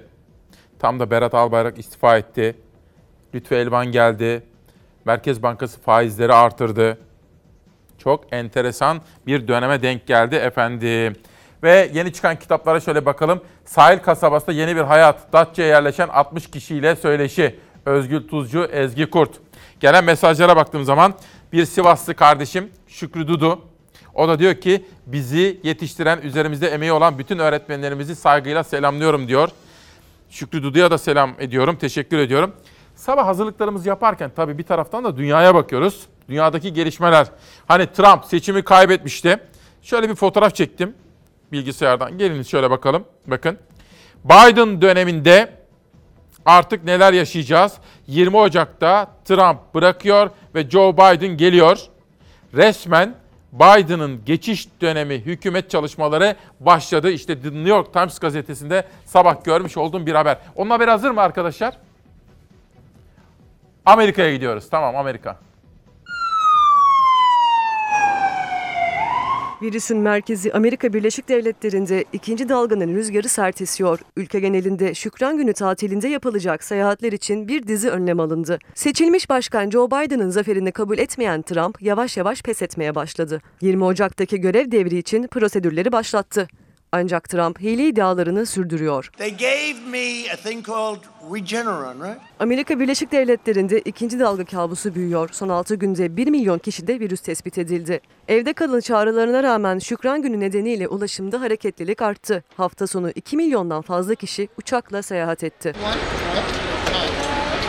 Karantina ve kısıtlamalar her eyalette farklı uygulanıyor. Durumun yeniden kötüleştiği New York'ta restoranlar ve birçok işletme akşam 22'den sonra kapanıyor. Ancak okullar eyalet genelinde kapatıldı. Avrupa ticari işletmeleri kapatıp okulları açık tutarken New York'ta tam tersi bir uygulamanın olması dikkat çekti. Eyalet içinde yer alan ibadethaneler de bölgedeki virüs yoğunluk oranına göre kapasitesinin %30'u ile 50'si oranında kişiye kadar serbest.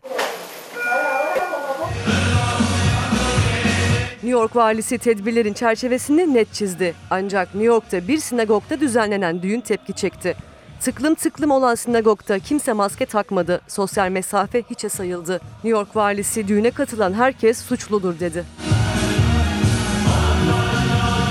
Amerika Birleşik Devletleri'nde seçimlerin galibi Biden oldu. Biden görevi 20 Ocak'ta Trump'tan teslim olacak. Son olarak Pensilvanya'da oyların tekrar sayılması için demokratların hile yaptığını gerekçe gösterdi Trump. Davayı kaybetti ancak yine pes etmedi. Dosya temyize gitti. Pensilvanya ile beraber Trump'ın açtığı davaların çoğu kanıt yetersizliğinden düştü. Much more secure than when you send in a ballot, I can tell you that. 20 Ocak'ta görevi devretmemesi halinde ne olacağı gündemdeyken Trump'ın yavaş yavaş pes etmeye başladığı gözlemlendi. Sosyal medya hesabında sürekli biz kazanacağız, savaşmaya devam ediyorum dese de görev teslimi için prosedürleri başlattı. Demokratlar geç olsa da Trump ve ekibinden gelen bu hamleyi olumlu karşıladı. Look, he wants to play all sides of the equation. Tabii güzel mesajlar var ama bu sene daha fazla haber vermek istediğim için böyle sadece haber nitelikli mesajlar okumaya gayret ediyorum. Ama tabii okuyorum. Kendi hoşuma gidiyor sağ olun. Ama Arif Bey de diyor ki tilkilik yapıyorsun diyor bana. Bir haberden rahatsız olmuş. AK Partili bir arkadaşım. AK Parti'ye gönül vermiş. Tilkilik yapıyorsun diyor yaptığım habere.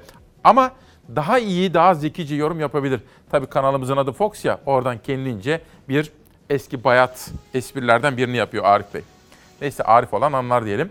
Nazmi Kal, Atatürk'ün Diktiği Ağaçlar isimli kitabıyla bu sabah çalar saatte. Atatürk'ün Diktiği Ağaçlar. Ya o savaşın ortasında Atatürk Orman Çiftliği'ni ve bir bozkırın ortasında Ankara gibi bir yeri inşa ediyor. O caddeler, o Atatürk Caddesi nasıl ama geniş geniş. Mimarlar çağırıyor Almanya'dan. Nasıl büyük bir vizyon ya. Allah gani gani rahmet eylesin. Büyük önder Mustafa Kemal Atatürk. Namık Kemal Zeybek bir Türk milliyetçisinden gelen kitap. Türk'ün töresi. Türk töreyle dirilir Bilge Kağan. Namık Kemal Zeybek yazmış, imzalamış ve bana yollamış. Namık Kemal Zeybek de ta geçmişte bundan 16-17 sene evvel ata yurdumuz Türkistan'a gitmişliğim vardır efendim. Orada sohbetler ettim kendisiyle böyle divana kurulduk. Vay be zaman çabuk geçiyor. Orada Olay Gazetesi güzel bir sayfa yapmış bu sabah. Cephede başkomutan, derste baş öğretmen. Öğretmenler, Cumhuriyet sizden fikri hür, vicdanı hür, irfanı hür nesiller ister diyor Mustafa Kemal Atatürk. Batman'a geçiyorum. E-Gazete. 700 bin atanamayan öğretmenin hakkı değil mi 24 Kasım'ı kutlamak diye soruyor. Biraz sonra Eğitim Sen Başkanı Feray Aydoğan'a bunu soracağım. Oradan Diyarbakır'a geçelim. Öğretmenler meslek kanunu istiyor diyor. Meslek kanunu da Eğitim Sen Başkanı'na sorup da yanıtını almak istediğim temel konulardan biri. Bir de özel okullarda görev yapan öğretmenler. Vatan İskenderun. Sürmanşete bakıyorum. Linda Akyüz'ün haberi. İskenderun körfezinden de gaz rezervi çıkabilir diyor. Uzmanlarla yaptığı temaslardan sonra edindiği haberi izleyenleriyle paylaşıyor Vatan Gazetesi. Ve buradan şimdi konuğumu alacağım ama dün Pay Göztıran yapmış olduğu açıklama. O açıklamadan bir manşet. Siz haberi izlerken ben de konuğumu huzurlarınıza davet ediyorum. Kasada para kalmadı. Sarayın kibirlisi hem içeriye hem dışarıya mavi boncuklar dağıtmaya başladı. O kadar hızlı U dönüşler yapıyor ki kimse hızına kıvraklığına yetişemiyor. Besleme kalemlerin, yandaş medyanın beli kırılıyor yetişebilmek için. Beyefendi bir gün çıkıyor demokrasi, ekonomi ve hukukta reform seferberliği ilan ediyor. Ertesi gün yolumuz Avrupa Birliği yolu diyor. Yüksek İstişare Kurulu üyelerini sahaya sürüyor. Yandaş medyada reform rüzgarları esiyor. Avrupa'ya ilanı aşklar ediliyor. Sonra aynı beyefendi çıkıyor. Dönen dönsün ben dönmezem yolumdan diyor. Mafya artıklarının kullandığı ortağının arabasına atlayıveriyor. Hiç kimse boş hayallere kapılmasın. Mafya yoldaşlarıyla koalisyon ortaklığına soyunanların, mafya ile muhalefeti susturmaya yeltenenlerin, demokraside, hukukta, ekonomide reform seferberliği ilan etmelerine kimse inanmaz. 128 milyar döviz dolar döviz rezervinin nereye gittiğinin hesabını vermeyenlerin yapacağı reforma kimse güvenmez. Milletvekiline milletin verdiği yetkiyi yargı, yargıya gasp ettiren, sonra da anayasayı ihlal eden bir anlayışa kimse inanmaz. Önce millete merak etme cebinden beş kuruş çıkmayacak deyip sonra da tüyü bitmedik yetimin hakkını beş yandaşa peşkeş çeken bir zihniyet reform yapamaz. 9 sarayda oturup 18 uçakta gezenlerin yapacağı reformun kendilerine değil de millete yarayacağına çocuklar bile inanmaz. Milleti unutanlara millet hiç inanmaz. Bu reform tülüatına kimse kanmaz. Artık bu cafcaflı sözler, senaryolar kabak tadı verdi.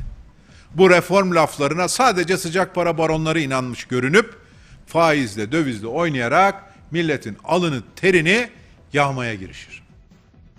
Bunlar ana muhalefetin yaklaşımları. Peki, kendisi de bir öğretmen ve aynı zamanda eğitim konusunda yıllardır mücadele veren güçlü bir kadın. Kendi ayakları üzerinde duran ama örgütlü topluma, mücadeleci, dayanışmacı topluma inanan aydınlık nesiller için bilimsel bilgiye, evrensel bilgiye, layık eğitime inanan bir kadın. Eğitim Sen Başkanı Feray Aytekin Aydoğan. Kendisini iyi tanıyorsunuz.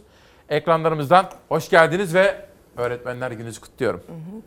Günaydın, Nasılsınız? hoş bulduk. Çok teşekkür ederim İsmail Bey. Siz nasılsınız? Kutluyorum diyorum. Ama aslında sizinle yaptığım temaslardan şunu biliyorum, öğrendim. Hı hı hı. Bugün aslında bir kutlama günü değil. Hı hı hı hı. Peki nedir Öğretmenler Günü? Siz beni aradığınızda da ifade etmiştim. 24 Kasım biz öğretmenler için mücadele günü. Ve dünya genelinde öğretmenler kendi özlük ve mesleki ekonomik sorunlarıyla sınırlı değil, her zaman öğrencilerin eğitim hakkı ve eşit özgür bir gelecek mücadelesi veren bir meslek. Bizim topraklarımız açısından da düşündüğümüzde Encümeni Mualliminden, TÖS'ten, TÖPDER'den eğitim seni 112 yılı aşkın e, bir öğretmen mücadelesi tarihini yaşıyoruz, devralıyoruz. Devraldık ve ısrarla ve umutla sürdürüyoruz. Ancak sizin de sabahtan itibaren başladığınız ve paylaştığınız gibi öğretmen arkadaşlarımızın yüzde yetmişi mesleklerini gerçekleştirirken kendini güvende hissetmiyor kendini güvende hissetmeyen, kendini değerli hissetmeyen öğretmenlerle nasıl bir gelecek inşa edebiliriz? Nasıl bir ortak gelecek Günün sorusu bu. inşa edebiliriz? O yüzden 24 Kasım bizim için mücadele günü ve 81'de e, ifade edildikten sonra 24 Kasım bugüne geldiğimizde onlarca sorun yaşıyoruz ve salgın döneminde hep sizinle öğrencilerimizin eğitim sorunu üzerinden konuştuk. Öğrencilerimizin eğitimde yaşadıkları tüm sorunlar çünkü bizim için ortak geleceğimizin sorunu. Ancak öğretmenler tarih boyunca yaşamadığı kadar hukuksuzluklar ve haksızlıklarla karşı karşıyalar. Kendimizi neden güvende hissetmiyoruz? Ee, öncelikle tam 4 yıl önce e, hiçbir şekilde bir kanıta, soruşturmaya, hukuki sürece dayandırılmadan mesleklerinden çıkarıldı arkadaşlarımız. Dün mesleğinden Kanun hükmünde kararnamelerle. kanun hükmünde kararnamelerle dün e, yine mesleklerinden mesleğinde hukuksuzca çıkarılan ve hayatını eğitim mücadelesine adayan Kazım öğretmenimizi kaybedişimizin yıl dönümüydü ve hala dosyası dahi görüşülmedi. Ve yine bu süreçte hayatını kaybedip görevlerine geri iade edilen arkadaşlarımız oldu. Bütün bu hukuksuzca süreç bütün öğretmenlerde nasıl bir duygu yarattı İsmail Bey? Güvensizlik duygusu yarattı. Ve düşünün yıllarca emek vererek öğretmenlik mesleğini e, kazanıyorsunuz, elde ediyorsunuz ve hakkınızda hiçbir idari soruşturma yürütülmeden, hiçbir kanıta dayanmadan bir gece yarısı bir ekli listede isminizi görüyorsunuz. Ve Bu tabii güvensizlik OHAY yaratır. komisyonundan red gelmeden mahkemeye gidip e, suçsuzluğunuzu kanıtlamak için bir adalet arayışını bile gerçekleştiremiyorsunuz. Şimdi böyle bir tabloda Güvensizlik. nasıl kendini güvende hissedebilir Peki. ki öğretmen Şimdi bu birinci mesele güvensizlik. Yani mesleğimizi yaparken kendimizi güvende hissetmiyoruz. İki, geçinebiliyor muyum? Hı. Bırakın kitaplar alabilmeyi, bilgisayarlar alabilmeyi, dünyadaki literatürü takip edebilmeyi, Hı hı kültürel faaliyetlerde bulunabilmeyi, hı hı hı. asli geçim meselemi çözebiliyor muyum? Gazete manşetleri gelsin. Gelecek nesiller için dedik. Evrensel Gazetesi ben derslere nasıl katılacağım öğretmenim? Yaklaşık 18 milyon öğrenci uzaktan eğitime başlıyor. Milli Eğitim, internete erişim, cihaz eksikliği gibi pek çok sorunu çözmezken öğrencilerin aklındaki ortak soru derse nasıl katılacağız oldu. Bir eğitim haberimiz var. Ekonomi haberi değil İrfan. Sırada bir eğitim haberimiz var. Uzaktan eğitim konusu da bizim başkanla zaman zaman yaptığımız görüşmelerde en temel konulardan biri. Çünkü pandemi zamanındayız ve eğitimin nasıl etkilendiğini anlamak zorundayız. Koronavirüsten dolayı okullarımıza ara verildi. Uzaktan eğitim artık başladı ve bizim köyümüzde kesinlikle internet çekmiyor. Yürüyeceğiz şimdi yukarıya kadar. İnternet erişimin olduğu yere kadar. Ve çok zor. Hava gerçekten çok soğuk. Gidip gelemiyorlar, üşüyorlar. Çok uzak zaten. Şimdi göreceksiniz. Bayağı ilerleyeceğiz. Evet yukarıda da öğrenciler var zaten şu anda. Devam ediyoruz. Halen daha bayağı var yolumuz. Nefes nefese soğuk demeden yürümek zorundalar. Onlar Türkiye'de uzaktan eğitime erişmeye çalışan öğrenciler. Köylerinde internet çekmediği için canlı derslere giremiyorlar. Yaşıtlarıyla aynı eğitim alabilmek için tek şansları en yakın tepeye çıkmak. Online eğitim başladığı günden bugüne çözüm bulunamadı. Ara tatilden sonra da bazı öğrenciler yine aynı çileyle başladılar derslere. Öğrencilerimizin uzaktan eğitimde yaşadığı sorunlar ve eşitsizlikler devam ediyor. İnternet sınırsız ve ücretsiz olarak devlet tarafından karşılanmak zorundadır. Biz bu köyde 13-14 öğrenciyiz ve çoğumuz liseliyiz. Biz bir evde 5 öğrenciyiz.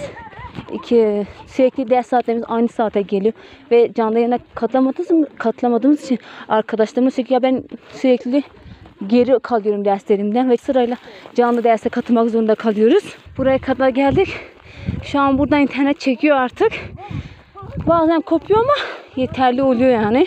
Hepimiz buraya geldik. Bu noktadan sonra çekecek zaten internet. Erzurum Köprüköy'e bağlı Yukarı Kızılkale köyündeki öğrenciler onlar. Sadece bir evde 5 öğrenci var. Televizyondan takip etmek isteseler dersleri çakışıyor. İnternetten canlı derse katılmak isteseler erişimleri yok. Her riski göze alıp koyuluyorlar yola ama yakında o da mümkün olmayacak. Sınava hazırlık öğrenciler var. 2'den 8. sınıf var. Ben ve ikizim de bu sene 11. sınıf ve çok zorlanıyoruz. Hazırlık sınıfı hazırlık yapacağız seneye için. Zaten şimdi birkaç hafta sonra yine katılamayacağız. Kar yağacak, soğuk olacak. Hiçbir şekilde buralara gelmeyeceğiz. Ulaşım gerçekten çok zor. Milli Eğitim Bakanlığı'nın paylaştığı son veriler en az 4 milyon öğrencimizin hala uzaktan eğitime erişim imkanına dahi sahip olmadığını bize gösteriyor.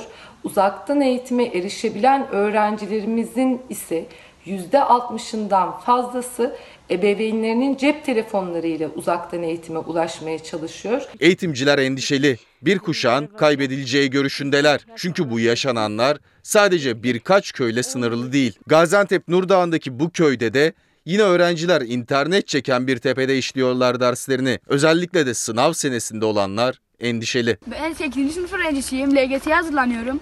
Ben bir gün, yarın bir gün sınava girince ne yapacağım? Her gün dağlara gelmek zorunda kalıyoruz. İnternetimiz çekmiyor.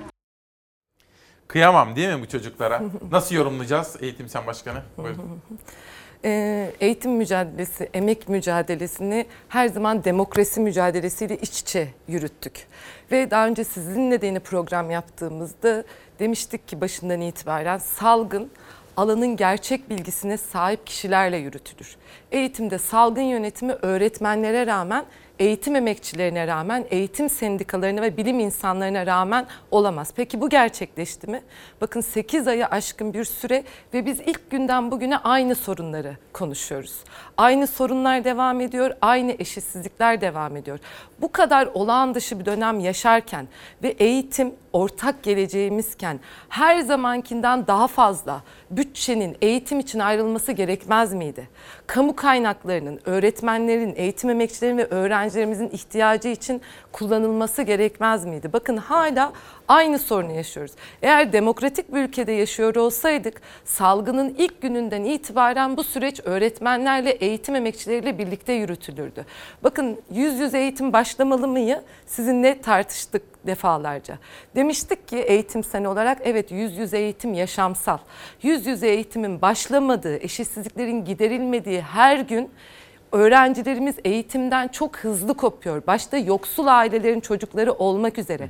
Özel eğitim gereksinimi olan öğrencilerimiz, kız çocukları, mevsimlik tarım işçisi olarak çalıştırılan öğrencilerimiz, ana dili Türkçe olmayan öğrencilerimiz, mülteci çocuklar kopuyor çok hızlı bir şekilde. Ama ne yapılmalı demiştik? Bir süreç ortak akılda yürütülmeli. Demokratik bir şekilde yürütülmeli ve mutlaka siyasal iktidar önceliği sağlık ve eğitim olmalı ve öncelikle fiziksel hareketlilik azaltılmalı. Peki bu azaltıldı mı? Bu azaltılmazsa e, okullarda gerekli önlemler alınmazsa yine ne demiştik buradaki programda çok hızlı bir şekilde salgın yayılımı artacak sınıflar okullar karantinaya alınacak belki arkadaşlarımızı kaybedeceğiz öğrencilerimizi kaybedeceğiz demiştik 22 arkadaşımızı kaybettik salgın döneminde. Öğretmen. Eğitim emekçisi arkadaşlarımızı kaybettik. Öğretmen arkadaşlarımızı sağlıkçıları kaybettik. öğretmenleri. Ve bakın ve başından itibaren demiştik ki şeffaf bilgi. Değil mi? Hepimizin en temel hakkı. Eğer şeffaf bilgi paylaşılmazsa hangi önlemlerin alınacağı noktasında nasıl adım atılacak ve Milli Eğitim Bakanlığı kaybettiğimiz arkadaşlarımızın acısını paylaşan bir paylaşım dahi yapmadı. Bu kabul edilebilir bir şey mi? Ne yapılması gerekirdi? İlk günden itibaren tanı konulan veya temaslı olan öğrencilerin, öğretmenlerin, eğitim emekçilerin kayıt altına alınması, karantina sürelerinin bir takip şey? edilmesi.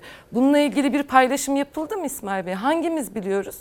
Ve ne oldu? Sınıflar, okullar ard arda karantina alındı. Salgında arkadaşlarımız yalnız bırakıldı. Bakın yaptığımız ankette arkadaşlarımızın yüzde yetmişi diyor ki yüz yüze eğitimle maske, mesafe ve temizlik yeterli değildi diyor. Ve çok hızlı bir şekilde salgın yayılımı arttı ve kapatılma kararı alındı. Pek kapatılma kararı alındıktan hemen bir gün sonra ne denildi? Anne babalar çalışmak zorunda. Okul öncesi resmi ve özel bütün eğitim kurumlarını açıyoruz. Şimdi bu yani son derece bilim dışı bir açıklama ve şu an haftada 5 gün resmi ve özel bütün okul öncesindeki arkadaşlarımız anne babalar çalıştırılabilsin diye bakın. Çocuğun üstün yararı için değil sağlık riski ortadan kalktığı için değil. Dün mahkeme açtık. Kaç gündür uyarmamıza rağmen bununla ilgili adım atılmadı. Ne mahkemesi?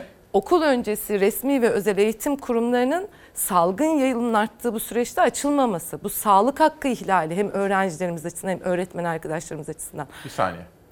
Şimdi siz mahkemeye gittiniz doğru Evet, anlıyorsam. evet, Milli aha. Eğitim Bakanlığı'nın okul öncesini, kreşleri, anaokulları açmak kararını mahkemeye mi götürdünüz? Kesinlikle. Danıştay'a. Kesinlikle. Bu hem sağlık hakkı açısından bakın görüyoruz her gün. Hani gerçek rakamların bilgisine sahip olmamamıza rağmen ciddi bir salgın yayılımı artıyor.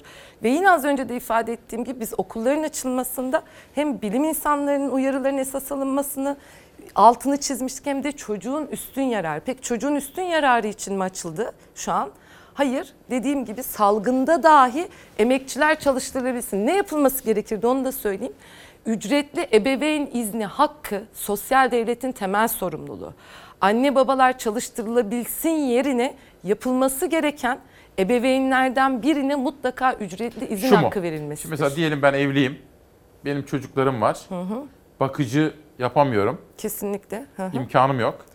Öyle ben bir de sosyal devlet de o konuda bir sorumluluğun Ben de çalışıyorum. Eşim de Evet. çalışıyor. Gideceğiz. Çocuklar ne olacak? Hı hı. Sorusu bu. Bunun yanıtı olarak siz bunu öneriyorsunuz öyle mi? Kesinlikle, kesinlikle. Diyorsunuz ki bizden birisi Evet, ebeveynlerden birine mutlaka ücretli izin hakkı verilmeli. Salgın yayılımı kontrol altına alınmadan, fiziksel hareketlilik azaltılmadan okul öncesi eğitim kurumlarının ki aynı sorunu şu an özel eğitim ve rehabilitasyon merkezlerinde de yaşanıyor. Bakın özel eğitim gereksinimi olan öğrencilerimiz evet en mağdurları dedik. Ancak aynı zamanda kronik rahatsızlığı da olan öğrencilerimiz. Rehabilitasyon Peki. merkezlerinde de şu an öğretmen arkadaşlarımız ve öğrencilerimiz aynı sorunu yaşamaya devam ediyor. Ama buradaki temel sorun hep başından itibaren tartıştığımız okulların açılmasında esas alınacak olan sermayenin özel okul sahiplerinin veya özel öğretim kurumu sahiplerinin ihtiyaçları mı olacak? Siyasi iktidarın ihtiyaçları mı olacak? Çocukların üstün yararı mı Peki esas biraz olacak? önceki Asıl soruyu tartışma burası aslında. Biraz önceki soruyu bir adım ileriye taşımak istiyorum. Çocuğum var, kadınım. Hı hı. Çift değiliz, ebeveyn. Ben tek kişiyim. Hı hı. Çalışıyorum. Çocuğumu kreşe, anaokuluna göndereceğim veya bana ne önerirsiniz? Mesela devlet bana ne yapsın o zaman? Sonuçta hani siz tek başınıza da olsanız birlikte de mutlaka ebeveyn izni Birini- hakkı birine mutlaka versinler, ha. verilmeli. Ve yine bu süreçte defalarca ifade ettik. Yoksul ailelerin çocukları başta olmak üzere eğitim mali destek sağlanmalı düzenli olarak devlet tarafından. Ancak bu önlemlerin e, ısrarla alınmadığını görüyoruz. Peki. Bir sonraki gazete gelsin. Öğretmenler mutlu mu mutsuz mu? Pencere. Öğretmenler umutsuz. Yarıya yakını mesleği bırakmayı düşünüyor. Ben buna çok üzüldüm. Çünkü öğretmenlik çok özel bir meslek. Hı hı. Hani kutsal bir meslek ve insana kendisini iyi hissettiren, anlamlı yaşamı sağlayan bir meslek. Bir haberimiz vardı. Özel okul öğretmenleri. Hı hı, hı hı. Hazır mı arkadaşlar? Özel okul öğretmenleri de kendilerinin kendilerine yönelik haksızlıkların giderilmesini istiyor. Özel öğretim kurumlarında çalışan öğretmenler uzun yıllardan beri önemli mağduriyetler yaşamakta. Ve bunları dile getiren sadece biz değiliz. Milli Eğitim Bakanımız Sayın Ziya Selçuk da öğretmenlerin özlük hakları konusunda yaşadığı sorunları daha önce çok sıkça dile getirdi. Şimdi bizler dünyanın en kutsal mesleği olan öğretmenlik mesleğini icra etmekteyiz ve ülkemizin geleceği eğitim açısından, gençlerimiz, öğrencilerimiz açısından mutlaka mutlu öğretmenlerin olması gerektiğini inanmaktayız. Bu amaçla öğretmenlerimizin bazı haklarının yasal güvencelere alınmasını, öğretmen sorunlarımızın çözülmesini artık bekliyoruz, istiyoruz. Nelerdir bu sorunlar? Aslında çok fazla sorun var anlatmamız gereken ama genel olarak e, özetleyecek bir çerçeve çizecek olacak olursak bu çerçeveyi şunları söyleyip şunları sığdırabiliriz. Bir defa öğretmenlerimiz statü problemi yaşıyor. Yani 5580 sayılı Özel Öğretim Kurumları Kanunu'nda eğitim personeli olarak görünen öğretmenlerimiz özlük hakları noktasında iş kanununa tabi belirli süreli sözleşmelerle çalışmak durumunda. Ve bu iş güvencesini ortadan kaldıran en temel hakkımız olan kıdem tazminatı, ihbar tazminatı gibi ekonomik haklarımızı da riske atan bir durum. Öğretmenler belirli süreli iş sözleşmesine tabi değil, işçi statüsünde değil, yasal hakları, ekonomik, özlük, sosyal haklarının tanımlandığı, öğretmen kimliğinin ortaya konduğu, öğretmen meslek yasası ile statü sorununun kaldırıldığı, sağlam bir zeminde statünün oluşturulduğu bir meslek kanununa tabi çalışmalıdır. Sendika başkanına Feray Hanım'a soracağım. Özel okul öğretmenleri. Hadi onların sorunları var. Bunun dışında ücretli öğretmen, sözleşmeli öğretmen. Bu nasıl bir şey? Bu, bu böyle bir şey olabilir mi diye soracağım. Ama önce sizlerden gelen mesajlar. Çağdaş Yaşamı Destekleme Derneği Başkanı Ayşe Yüksel hocamız bir mesaj yollamış. Günaydın. Baş öğretmenimiz Mustafa Kemal Atatürk'ün izinde. Tüm öğretmenlerimizi yürekten kutluyorum. Dünyada yaşayan herkesin öğretmeni oluyor. Var mı böyle başka bir meslek? Baş öğretmenleri Atatürk. Yani biz ne kadar şanslıyız diyor hocamız. Bundan daha büyük övünç kaynağı olur mu? Bu vesileyle Feray öğretmenimi de canı gönülden kutluyorum. Selamlar ve sevgiler gönderiyorum diyor. ÇED'de başkanımız. Çok Özel okullarda görev yapan öğretmenlerin sorunları. Ee, salgından bugüne çok hızlıca neler yaşandı özel okullarda çok hızlıca onu paylaşayım. Hani sürekli şu vurguyu yapıyorum İsmail ve, ve yapmaya devam edeceğim. Okullar ve eğitim meselesinde Milli Eğitim Bakanlığı'nın önceliği ve sorumluluğu öğretmenlere, eğitim emekçilerine ve öğrencilerimize dairdir. Özel okul sahiplerine dair değildir. Ancak ne oldu? Bu süreçte öğretmenlerle bir araya gelinmeyerek, süreç birlikte yürütülmeyerek adımlar atıldı ama özel okul sahiplerinin tüm talepleri gerçekleştirildi ve defalarca bir araya gelindi. Örneğin vergi indirimi talebi olundu, vergi indirimi gerçekleşti. En son düşünebiliyor musunuz? Milli Eğitim Bakanlığı'nın en temel sorumluluğu kamusal eğitim hakkıdır öğrencilerimize dair evrensel ve anayasal bir haktır. Tartışılmaz bir haktır. Şu anda özel okullardan kamu okullarına geçiş durduruldu. Devlet en temel sorumluluğunu bırakmış durumda şu an. Ve yine özel öğretim kurumları, özel eğitim ve rehabilitasyon merkezlerinde çalışan arkadaşlarımızın haklarından sorumludur Milli Eğitim Bakanlığı. Ama yapılan tüm açıklamalarla özel öğretim kurumları sahiplerinin iki dudağı arasına bırakıldı arkadaşlarımızın hakları. Salgından önce de arkadaşlarımız güvencesiz, son derece esnek çalışma koşullarından hafta sonunda dahil çalıştırılan arkadaşlarımızı ve ataması yapılmadığı için arkadaşlarımızın çok düşük ücretlere çalıştırılmak zorunda kalıyorlardı. Salgında çok daha ciddi sorunlar yaşadılar. Büyük bir kısmı kısa çalışma ödeneğiyle çalışmak zorunda kaldı. Kısa çalışma ödeneğiyle ilgili e, var olan orada belirtilen maddeleri yerine getirilemeyen arkadaşlarımız ücretsiz izin ödeneği 1117 lirayla. Düşünebiliyor musunuz İsmail Bey? Ve her zamankinden daha fazla uzaktan eğitimde esnek çalıştırıldı. Ve yine yeni eğitim öğretim yılının başlama sürecinde 50 bine aşkın öğretmen arkadaşımız sözleşmelerinin feshedilmesi, yenilenmemesi riskini yaşadı. Ve hala bu sorun çok ciddi boyutta e, devam ediyor. Şu anda özel öğretim kurumları, özel eğitim ve rehabilitasyon merkezlerindeki arkadaşlarımız ekonomik anlamda da e, özlük hakları anlamında da en mağdur kesim e, öğretmen arkadaşlarımız içerisinde. Şimdi devam edeceğiz. Özellikle bu sözleşmeli öğretmen, atanamayan öğretmen gibi Hı hı. temel meselelerimiz var. Onlara ilişkin görüşlerini soracağım. Bu arada Mansur Yavaş'tan bir mesaj. Ankara'da tüm köylerimize ücretsiz internet bağlıyoruz. Bu konuda çalışmalar yapıyoruz. Görüşmüş müydünüz Mansur Yavaş'la da? Bir görüşmeniz oldu mu? Yok şimdiye kadar bir görüşmemiz Peki olmadı. an be an köylere internet.ankara.bel.tr'de şu an 117 köy oldu. 40 gün içinde 928 köye ulaşmayı hedefliyoruz. Bunlar da Ankara Belediye Başkanı sözleri. Efendim bugün 24 Kasım Öğretmenler Günü. İsmail Küçükkaya ile Demokrasi Meydanı reklamlardan sonra devam edecek.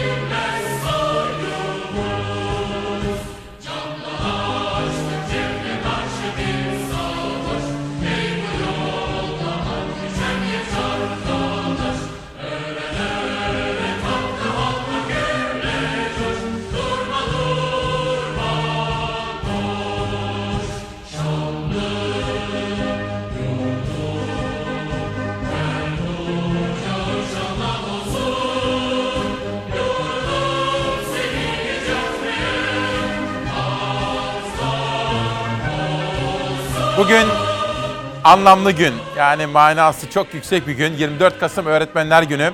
Üzerimizde emeği geçen bütün öğretmenlerimizi başta baş öğretmenimiz Gazi Mustafa Kemal Atatürk'ü saygıyla selamlıyoruz. Eğitim Sen Başkanı Feray Hanım'a soracağım. Ama önce bakın ne diyor atamız. Öğretmenler, Cumhuriyet sizden fikri hür, vicdanı hür, irfanı hür nesiller ister diyor. İşte bakın ne kadar veciz, anlamı ne kadar yüksek ve derin bir söz. Sayın Başkan, öğretmenlik kutsal. Fakat o kutsallığı biz sadece sözle bırakmamalıyız değil mi? Bana söyler misiniz ücretli öğretmenlik ne demek? Atanamayan öğretmenlik ne demek?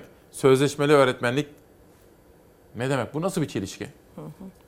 Bu çok çok büyük bir çelişki. O yüzden de hamasi nutuklar değil, gerçek sorunlarımız için kalıcı çözümler için mücadele ediyoruz diyoruz. Ve sözleşmeli öğretmenlik, ücretli, güvencesiz çalışma yine en son eğitim sen olarak yaptığımız ankette de tüm arkadaşlarımız güvencesiz çalışma biçimlerinin kendileri için tehlike olduğunu düşünüyor. Ve yine nitelikli eğitim için öğretmenin mesleğini yerine getirirken kendini güvende hissetmesi, iş güvencesi tartışılmaz bir hak. Ve yine bir kanun hükmünde kararnameyle İsmail Bey sözleşmeli öğretmenlik uygulaması tekrar getirildi. Geçmişte mücadele ederek durdurduğumuz güvencesiz bir istihdam biçimiydi. Bir kanun hükmünde kararnameyle yine hayata geçirildi. 101 bine aşkın arkadaşımız şu anda atandıktan sonra sözleşmeli olarak güvencesiz göreve başlıyor. Ve arkadaşlarımız özlük ve ekonomik mesleki anlamda çok ciddi eşitsizlikler yaşıyorlar. Bakın aynı sınıflarda aynı işi yapıyoruz. Aynı çocukların yaşamına dokunuyoruz. Örneğin en temel hakları yok 4 yıl boyunca mazerete dayalı tayin hakkı. Eşlerinden, çocuklarından kilometrelerce uzakta çalışmak zorunda kalıyor arkadaşlarımız en temel hakkı elinden alınmışken, çocuklarından dahi ayrı çalışmak zorunda bırakılıyorken nasıl nitelikli eğitim koşullarından bahsedebiliriz? Yine salgında 18 Mart'ta ataması yapıldı arkadaşlarımızın, 20 bin arkadaşımızın çok ciddi ekonomik sorunlar yaşarken salgında devletin temel görevinin bütün mağdur olan kesimleri desteklemesi olması gerekirken siz de defalarca programlarınızda belirttiniz. Haziran sonuna kadar göreve başlatılmadı. Hangi yasada yönetmelikte var peki ataması yapıldıktan sonra göreve başlatılmama? Hiçbir yerde yok. Yani aslında hukuk, adalet, demokrasi mücadelesinden ayrı değil eğitim mücadelesi, emek mücadelesi derken tam da bunu bahs Şöyle bundan sorayım mı size? Şimdi hükümet diyelim bizi izliyor Sayın Cumhurbaşkanı, hükümet, eğitim bakanı Hı hı. ya da Cumhurbaşkanı izliyor ki karar versin. Bu meseleyi çözmek istese Hı hı. nasıl çözsün diye bir soru soracağım ama önce Eğitim İş Genel Sekreteri o da eğitime gönül vermiş bir kadın Ebru Hanım. Diyor ki İsmail Bey günaydın. Günün anlamı dolayısıyla eğitim sendikasına yer vermeniz çok kıymetli. Teşekkür ediyoruz. Büyük önderimiz Atatürk'e Millet Mektepleri Baş Öğretmen ünvanının verildiği bugün Cumhuriyet'in öğretmenleri eğitim işi olarak biz de söz söylemeyi isterdik diyor. Kendilerini de önümüzdeki günlerde burada ağırlayacağım. Bu hafta çok doluyum ama önümüzdeki hafta ve gösterdiği ilgiye de Ebru Sungar'a da çok teşekkür ediyorum. Şimdi o soruyu sormuş olayım size. Nasıl çözülebilir bu işte farklı statüler, fazla, farklı özlük hakları, aynı okulda, aynı sınıflarda aynı işi yapan öğretmenler arasındaki uçurum ve ayrım nasıl çözülür? Çok net, çok basit. Bütün öğretmenler eşit koşullarda eşit haklara sahip olarak ve kadrolu atanacak. Ancak burada hani siyasi iktidarın yine bir tercihiyle karşı karşıyayız. Nitelikli bir kamu hizmeti ve kamusal eğitimin en temel hak olduğunu düşünüyorsa eğer herhangi bir ülkenin siyasi iktidarı öğretmenleri güçlendiren eşit haklara sahip bir şekilde çalışma koşullarını sağlayan adımları atmak zorunda. Ancak o yüzden diyoruz hamasi nutuklar istemiyoruz biz diye. Ve ücretli öğretmenlik gibi ayrı bir yine çalışma istihdam biçimi var bizim alanımızda. Bakın arkadaşlarımız güvencesiz bir şekilde göreve başlatılıyor ve arkadaşlarımızın büyük bir çoğunluğu asgari ücretin dahi altında çalıştırılıyor. Ve yaşamları boyunca çalışmaya devam etseler en temel hakları olan kamusal emeklilik haklarını sahip olmaları mümkün değil. Asgari ücretin dahi altında çalıştırılma koşulları da yine bir tercih olarak karşımıza çıkıyor. Yarım milyonu aşkın arkadaşımız atamasının yapılması için bekliyor. Ve en son Sayıştay raporu hala 138 bini aşkın e, öğretmen ihtiyacı olduğunu gösteriyor. Arkadaşlarımız çok çok farklı pazarcılık yapıyor, çok farklı işlerde çalıştırılmak zorunda kalıyor. Yaşamlarını maalesef kaybediyorlar, yaşamlarına son veriyorlar. Gencecik bir öğretmenin geleceğe dair umudumu kaybettim diyerek yaşamını kaybetmesinden daha acı ne olabilir? Ve yine son 18 yıl boyunca 17 bin aşkın köy okulu kapatıldı.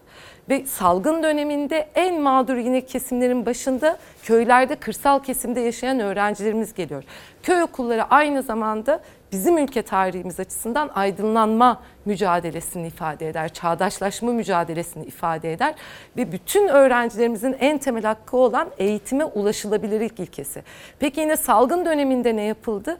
Öğrenci sayısı, köy okullarının açık tutulmasını sağlayacak öğrenci sayısı arttırıldı. Bak, bırakın kapatılan okulların açılmasını, açık kalan köy okullarının dahi kapatılmasının önü açıldı. Köy okullarının açılabilmesi için de yine öğretmen ihtiyacına atama yapılması mutlaka ve mutlaka bir zorunluluk. Mutlaka bunun hayata geçirilmesi gerekiyor. Köy okullarından bahsettiniz ya. Muş'a ilişkin bir haber hazırlamıştı arkadaşlarım. Savaş Yıldız şu andan itibaren yönetmen koltuğunda. Savaş hazır mıyız? Hadi Muş'a gidelim.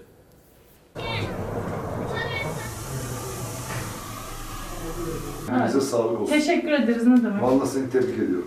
Seninle gurur duyuyorum. Esnaf ve okul idaresi yardım için kolları sıvadı. Ama en büyük emeği, fedakarlığı o yaptı. Esra öğretmen kendi imkanlarını da devreye sokarak öğretmen lojmanını ana sınıfına dönüştürdü. Okula gitme oranını artırmak için imkansızlıkları imkanla çevirdi. Oo, hocam ya vallahi tebrikler. Muş'a bu yıl atandı öğretmen Esra Çavuşoğlu. Ankara'da yaşıyordu. Şehir hayatını bir kenara bıraktı.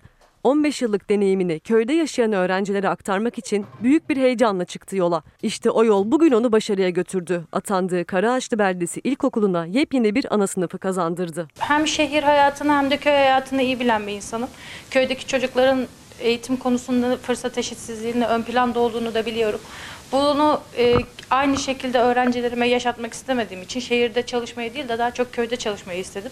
Bu fırsat eşitliğini, batıda öğrendiğim şeyleri doğudaki insanlara da göstermek, buradaki öğrencilere de göstermek istedim. O yüzden buraya geldim. Ana sınıfını ziyaret eden İl Milli Eğitim Müdürü Enver Kıvanç, okullaşma oranının okul öncesinde oldukça düşük olduğunu dile getirdi. Bu oranı yükseltmek için çalışmalar yaptıklarını ifade eden Kıvanç, Esra öğretmene Muş'taki köy okuluna yaptığı katkılardan dolayı teşekkür etti. Öğretmen arkadaşımız sağ olsun tecrübesine, deneyimine dayanarak tabii diğer okul müdürü arkadaşlarımızdan da, diğer arkadaşlardan da destek alarak ana sınıfını çok güzel bir hale getirmiş bulunmakta. Öğretmen lojmanını ana sınıfına dönüştüren Esra öğretmen hem okul idaresinden hem de esnaftan yardım aldı. Kendi imkanlarını da büyük oranda elinden geldiğince ortaya koydu. Fiziki anlamda birçok imkansızlık vardı. Herkes elini taşın altına koydu. Esnaf kuzine soba hediye etti ana sınıfına. Toplanan oyuncaklar çocukları virüsten korumak için dezenfekte edildi. Sonuç dört dörtlük bir ana sınıfı. Evet şimdi gelecek nesiller için dedik. Sayın Başkan uzaktan eğitim zamanındayız. Pandemi dönemindeyiz. Fakat eşitsizlikler ve imkansızlıklar da var. Kısaca bu durumu özetleyip çözüm önerisini söyler misiniz? E, Yüz yüze eğitimde de uzaktan eğitimde de sorunlar, eşitsizlikler sürdü, devam ediyor ve arkadaşlarımız bütün sorunlarla baş başa bırakıldı. Defalarca ifade ettik Milli Eğitim Bakanlığı'nın verileri üzerinden dahi en az 4 milyon öğrenci hala uzaktan eğitime ulaşamıyor. Ulaşabilen öğrencilerin de %60'ından fazlası ebeveynlerin cep telefonlarıyla ulaşıyor. Pazarda annesinin yanında telefonla uzaktan eğitime erişmeye çalışan öğrencilerimizin görüntüleri paylaşıldı. Öğrencilerimizin büyük bir çoğunluğu için hala uzaktan eğitime erişim sorunu devam ediyor ve bu çözülmesi noktasında ısrarla adım atılmadı. Peki öğretmen arkadaşlarımız ne yaşadı bu süreçte? En son yayınlanan bir yazıyla İsmail Bey Evet. hafta sonu da dahil sabahtan akşam saatlerine kadar uzanan uzaktan eğitim de esnek çalışma koşullarına zorlandı. Bakın yıllardır esnek çalışma koşullarına karşı mücadele ediyoruz. Mesai saatinden dahi sonra çalıştırılmasının ve hafta sonu çalıştırılmasının önü açıldı. Bu konuda da ulusal ve uluslararası mevzuattan kaynaklı tüm haklarımızı kullanacağız. Öğrencilerimizin sürekli ihtiyaçlarının giderilmesiyle ilgili defalarca Milli Eğitim Bakanlığı'nın sorumluluğunun gereğini yerine getirmesini uyardık, söyledik. Hala yıl sonuna kadar 500 bin tablet deniliyor. Bütün öğrencilerimizin eğitim hakkından sorumludur Milli Eğitim Bakanlığı. Tek bir öğrencimizin dahi mağdur olmamasını sağlayacak önlemleri almalıdır. Öğretmen arkadaşlarımızın peki bu süreçte ihtiyaç duyduğu cihazlar karşılandı mı? Kamu hizmeti veriyoruz. Nitelikli bir kamu hizmeti verebilmemiz için Karşılanmadı mı? kullandığımız tüm araçlar çok önemli. Karşılanmadı. Ve yine farklı platformlardan ders vermek zorunda bırakıldığı için arkadaşlarımız internetle ilgili de ciddi sorunlar yaşandı. Tüm bunları yoksulluk sınırının altında çalışmalarına rağmen uzaktan eğitimde ders ücretlerinin kesintiye gidilmesi ne dair bile Milli Eğitim Bakanlığı adımlar atarken ki uzaktan eğitimde çok daha yoğun çaba sarf ediyorlar. Arttırımlı bir şekilde ders ücretin ödenmesi gerekirdi. Burada da kesintiye gidildi ve bu sorunlar çözülmüyor. Öğrencilerimizin, öğretmen arkadaşlarımızın bütün gereksinimleri, cihazları, internet erişimi ücretsiz olarak karşılanmalıdır. Esnek çalışma haftada 6 6 54 saat 54 saat öğretmen arkadaşlarımızın ve öğrencilerimizin ekran başında tutulmasını dayatan 54 saat bir haftada. evet bir uygulama olabilir mi? Bu kadar ciddi bir plansızlık olabilir mi? Ve bu kadar olağan dışı bir dönem yaşıyorken müfredatta seyreltilmeye dahi gidilmesi noktasında bir çalışma yapılmadı. Öğrenciler okullara çağrıldı, sınavlar seçmeye, elemeye, rekabete dayalı sınavlar dayatıldı. Hem öğretmen arkadaşlarımız açısından hem öğrencilerimiz açısından e, sorunlar çok daha fazla derinleşti. En son örneğin liseleri geçiş sınavında e, sosyoekonomik durumu orta ve üst düzeyde olan ebeveynlerin çocuklarıyla daha alt düzeyde olan yoksul ailelerin çocukların aldığı puan aralığı 122'ye ulaştı. Bir nesli kaybetmekle karşı karşıyayız. Ve nitelikli eğitim için öğretmenlerin haklarını güçlendirmek zorundalar. Öğretmen kaybederse toplum kaybeder. Öğretmen kaybederse ortak geleceğimizi kaybederiz hep birlikte. O yüzden güzellemeler hamasi nutuklar değil. Kadrolu sözleşmeli güvencesiz çalışmaya son verilmesi, arkadaşlarımızın mesleki hakları ve öğrencilerimizin eğitim hakkı için atamaların yapılması, hukuksuzca ihraç edilen tüm arkadaşlarımız için 4 yıl aşkın bir süreden bahsediyoruz. Ve herhangi bir yerde çalışma hakları bile arkadaşlarımızın ellerinden alındı. Bakın nitelikli öğretmen ancak nitelikli eğitim fakülteleriyle mümkündür. Üniversitelerde kadrolaşmayla birlikte liyakat ortadan kaldırıldı. Arkadaşlarımız en temel düşünce özgürlüklerini ifade ettikleri için barış akademisyenleri arkadaşlarımız mesleklerinden uzaklaştırıldı ve Anayasa Mahkemesi kararına rağmen hala görevlerine iade edilmiyorlar. Peki. Feray Hanım, şimdi çok teşekkür ediyorum. Verdiğiniz bilgiler önemli. Sorunlara dair çözüm önerileriniz, önce tespitler, teşhisler, çözüm önerileri de önemli. Biz de bunların takipçisi olacağız. Ben de şahsım adına, ekip arkadaşlarım adına sizin, sizin şahsınızda bütün öğretmenlerimizin emekli olmuş, görev yapan, atanamamış hepsinin Öğretmenler Günü kutluyorum. Son olarak sizin siz de bir öğretmenlerden geçtiniz. Sizin de öğretmenleriniz oldu. Son sözünüzü böyle bir alırsam çok teşekkür ederim size. Öncelikle eğitim emekçileri, öğrencilerimizin eğitim hakkı mücadelesine ve eşit, özgür, layık, demokratik, barış içinde bir cumhuriyet mücadelesine yaşam adayan bütün öğretmen arkadaşlarımızı kaybettiğimiz bir kez daha saygıyla anıyorum. 24 Kasım'ın e, 81'de bin- açıklanması aynı zamanda 12 Eylül darbesini gerçekleştirenler tarafından oldu. Bizim için aynı zamanda anma günü 24 Kasım İsmail Bey. Bu süreçte biz 229 öğretmen arkadaşımız öldürüldü. Ve TÖPDER gibi e, ge- ortak geleceğimiz için, e, demokrasi için mücadele eden bir örgüt kapatıldı. Bütün mal varlıklarına el konuldu. Yönetici ve üyeleri e, tutuklandı. 5000 arka, 5000 aşkın arkadaşımız e, görevlerinden uzaklaştırıldı. 10 bin aşkın arkadaşımız da e, sürgün edildi. Ve e, bütün TÖPDER'li, TÖS'lü arkadaşlarımızı, eğitim emekçileri mücadelesini bize devrettikleri bu mirası e, onurla sürdürmeye devam edeceğiz. Fakir Baykurt'un öğretmen el açmaz, öğretmen boyun eğmez, öğretmen yalvarmaz, öğretmen ders verir dediği, mutsuz insanların mutlu öğretmenleri olmayı reddediyoruz dediği bir mücadeleyi ısrarla sürdürmeye, umutla, kararlılıkla sürdürmeye devam edeceğiz. Çok teşekkür ediyorum. Size de bir kere daha Öğretmenler Gününüz kutlu olsun. Sizi uğurlayacağım. Savaş sabah bir son dakika gelişmesi vermiştim. Danışman Nihal Kemaloğlu uyarmıştı. Beni hatta burada okumuştum. Sevinmiştik. Atanamayan öğretmen meselesi gibi atanamayan sağlıkçılar meselesi vardı. Sağlık Bakanı bugün bir müjde verdi. 12 bin sağlık çalışanı bugün itibariyle kadroya girecekler. Daha doğrusu anonsları yapıldı. ÖSYM sınavları hazırlıyor ve süreç başladı. 12 bin sözleşmeli sağlık personeli alıyoruzu söylemek istiyorum. Önümüzdeki günler hazırlık yapılıyor. ÖSYM hazırlık yapıyor. Sağlık Bakanı 5 gün önce mecliste komisyonda bu sözlerle açıklamıştı. 12 bin sözleşmeli sağlık personelinin alınacağını. Hazırlıklar tamamlandı. Bakanlık personel alımının başlayacağını duyurdu. Koronavirüsle mücadelede en ön cephede sağlıkçılar var ancak sayıları yetersiz kalıyor. İnsanüstü gayretlerle çalışıyor sağlık personeli. Özellikle hemşire ihtiyacı vardı hastanelerde ve çözüm için adım atıldı.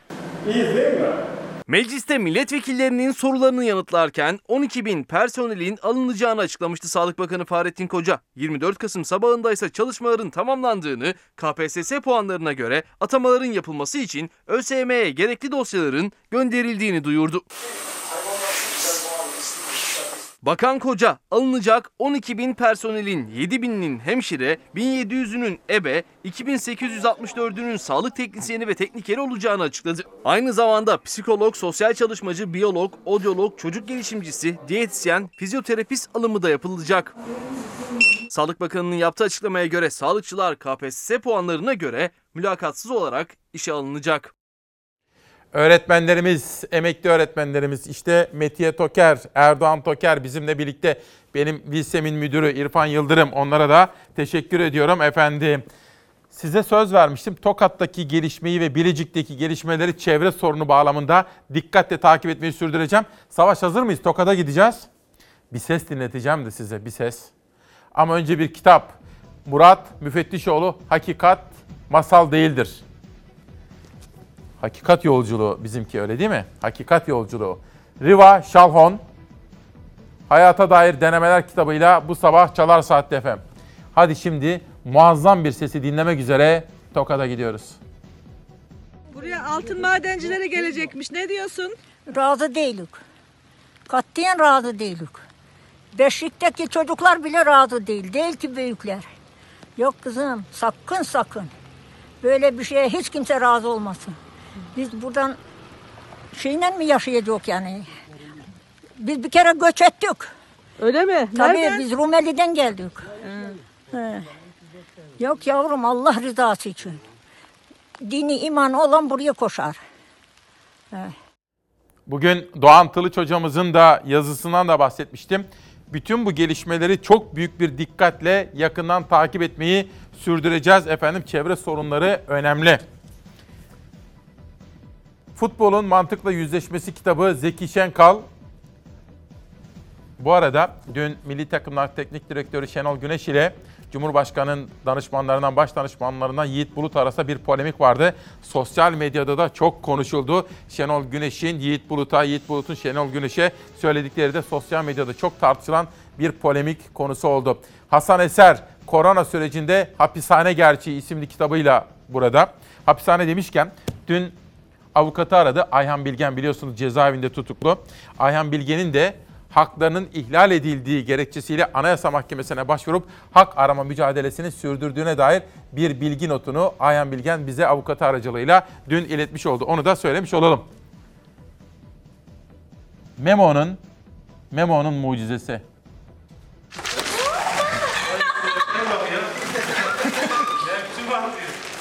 Bakmayın henüz sadece 2 yaşında olmasına Mehmet Akif namı diğer Memo bir mucizenin başrol oyuncusu. Bak orada da Down sendromlu Mehmet Akif Subaşı 14 aylık olmasına rağmen ayakta bile duramıyordu. Annesi oğlunu Mersin Büyükşehir Belediyesi Engelsiz Yaşam Merkezi'ne getirdi. O günden sonra Memo yaşından beklenmeyecek bir azimle çalıştı. Eğitimcilerinin sayesinde 10 aylık zorlu bir süreci tamamladı. Artık yürüyor, konuşmaya bile başladı. O aşamada e, sürünüyordu ve e, kelimesi yoktu. Daha sonrasında hemen seanslara başladık. Böylelikle e, yürümeye, adım atmaya başladı, kelime çıkarmaya başladı. Merkezin maskotu Memo, merkezde eğitmenleri evde annesi ve ablası hem onun gelişimini destekliyorlar hem de Down sendromlu çocukları olan ailelere umut veriyorlar. Mehmet Akif çok rahat yürüyor, kelime e, şeyi de çok fazla. E, rehabilitasyon e, desteği de alıyoruz. Ekip halinde aslında çalışmış oluyoruz. Onların verdiği bütün ödevleri de ben birebir evde gerçekleştiriyorum, devam ettiriyorum. Mersin Büyükşehir Belediyesi Engelsiz Yaşam Merkezi'nde özel gereksinimli çocuklara sunulan hizmetlerin hepsi ücretsiz. Düştü Memo. Çocuklarımız çok yoğun ve sürekli bir şekilde bu eğitimden faydalanabiliyorlar. Sürekli sıraya gidiyorlar, sürekli takibimizdeler. Aynı zamanda özel eğitim öğretmenlerimiz ve psikologlarımız da çocuklarımızı destekliyor. Bu arada Nazan Moroğlu hocamız, insan hakları aktivisti Nazan Moroğlu hocamız da bütün öğretmenlerin Öğretmenler Günü kutluyor. Biz de şahsının Öğretmenler Günü kutluyoruz diyorum. Büyük Evimiz Dünya isimli kitap bu sabah bizimle birlikte. Çocuklarımız da kitap okusunlar diyoruz efendim. Dersim'de Ehli Beyt kadını yazar ve şair İmam Hüseyin Coşkun'dan İçinde bir de mektup var bize. Çok teşekkür ediyorum efendim. Sırada bir reklam ve pazarlama haberi. Üreticiler pandemi döneminde dijital dünyanın önemini daha iyi anladı. İşlerini internet ortamına taşıyanlar salgında rakiplerinin önüne geçti. Üreticiden üreticiye pazarlama ve yönetim zirvesinde de bu dönüşüm konuşulacak. Bu dönüşümde e, geç kaldık. E, zamanında yani daha önceden olması lazım. Çünkü mesela o dönüşümü sağlamış olanlar bu döneme çok ciddi adapte oldular. Fırsat hazır olana gelir. Türkiye üreticiden üreticiye pazarlama endeksi raporuna göre sektörün iş hacmi son 6 ayda %63 azaldı. İstihdam da %45 daraldı. İşletme sahipleri umutlu. Bu durumun gelecek 6 ayda düzeleceği görüşündeler. Bu organizasyonla, bu araştırmayla ve e, buradaki nabzı tutarak bir e, üreten kurumun e, neler yapması gerektiği konusunda başlangıçtan bitişe kadar e, faydalı olabilmek üzere bir içerik tasarladık. E, her şey var içerisinde. E, mesela nasıl ihracat yapabileceği de var. Özel markalı ürünler nasıl üretilir? Buradaki kar marjı nedir de var. Satın almanın ne kadar önemli olduğunu anlattığımız bir başka e, session'da var. Bir başka oturum da var. 24 Kasım'daki üreticiden üreticiye pazarlama zirvesinde merak edilen her soruya cevap aranacak. İnternet üzerinden takip edilebilecek zirvede pandemi sonrasında üreticilerin atması gereken adımlar, nasıl ihracat yapılacağı, ürünlerin kar marjları gibi 13 başlık yer alacak. Bu ülkenin %99.8'i KOBİ ve üreten kesim. Dolayısıyla da bu üreten kesimin pazarlamayı biliyor olması, e, dolayısıyla da e, bu kapsam üzerinden kendini ifade ediyor olması lazım. Yani bilerek yapıyor olması lazım. Bugün bugün öğretmenler günü. Dünya neden dönüyor? Kalbim nasıl çarpıyor? Hayatı bir tahtaya yazarmış. Benim adım kaç harfmiş? Kaç gün edermiş? Hepsini bilir benim öğretmenim. Yarınlar güzel olacak. Yarınlar bizim olacak. Sen varken öğretmenim, öğretmenim. Salgın nedeniyle ayrı kaldıkları ve çok özledikleri öğretmenlerine en güzel şarkılarını söylediler. Sertab Erener Bir Başkadır Benim Memleketim şarkısını Bir Başkadır Benim Öğretmenim diyerek uyarladı, öğretmenlere hediye etti. En özel hediye ise özel öğrencilerin özel eğitim veren öğretmenlerine yaptığı hazırlıktı. Küçüğüm daha çok küçüğüm Bu yüzden bütün saçmalamam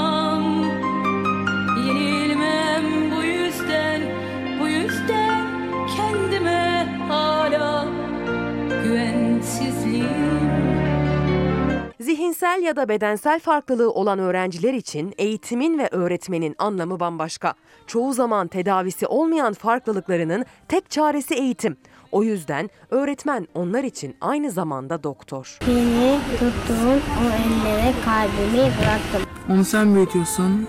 Elimi hiç bırakma olur mu? Öğretmenler gününüz kutlu olsun. Sizi seviyorum. İyi ki de varsınız öğretmenim. Çok kutsal bir görev e, yapıyoruz burada. Hani ailelerin tepkisi ve öğrencilerin bize güler yüzü bize e, daha da motive ediyor. E, daha da istekle yapıyoruz. Güler yüz bir teşekkür. Aslında en büyük motivasyon kaynakları bu. Çocukların hayattaki en önemli kahramanları öğretmenlerin günü bugün. Samsun Büyükşehir Belediyesi de öğretmenlere güzel bir hediye hazırladı. Kültür ve Sosyal İşler Dairesi Başkanlığı miniklerin ağzından teşekkür etti onlara. Sevgi nedir,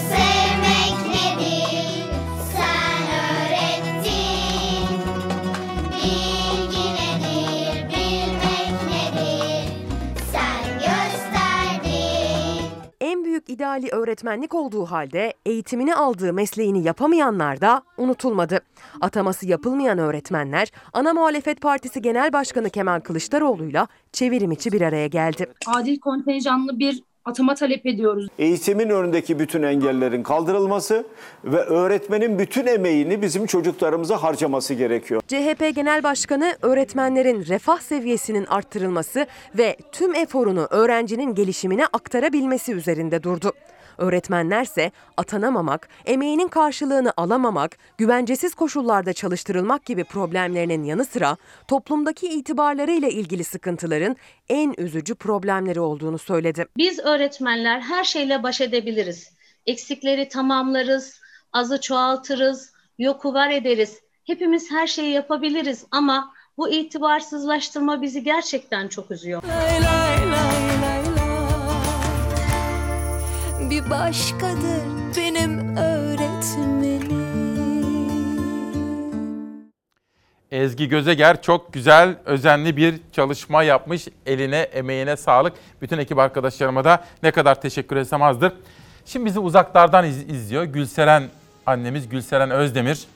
O kız çocuklarımız mühendis olsun diye çok çalışırdı. Şimdi onun bıraktığı o bayrağı kızı Ebru Özdemir taşıyor. Ben de o projeyi destekliyorum. Kızlarımız mühendis olsunlar projesi zaman zaman sizlere bahsettiğim güzel projelerden uzaklardan bizleri izliyor Gülseren Özdemir annemiz. Bülbül aşıkmış güle. Daha evvel buraya gelmişti Oya İşboğan'ın muazzam yorumuyla. Bülbül aşıkmış güle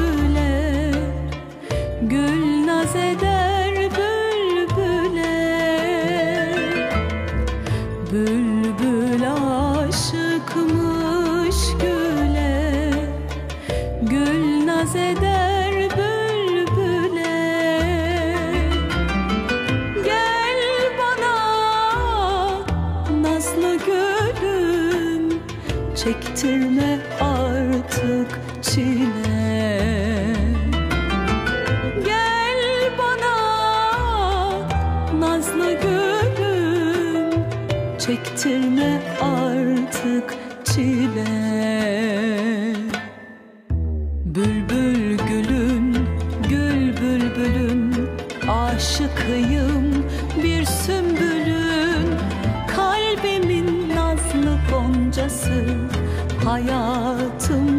tatlı sevgilim Bülbül gülün, gül bülbülün Aşıkıyım bir sümbülün Kalbimin nazlı goncası Hayatım tatlı sevgilim Bazı şeyler anlatmak öyle zor ki.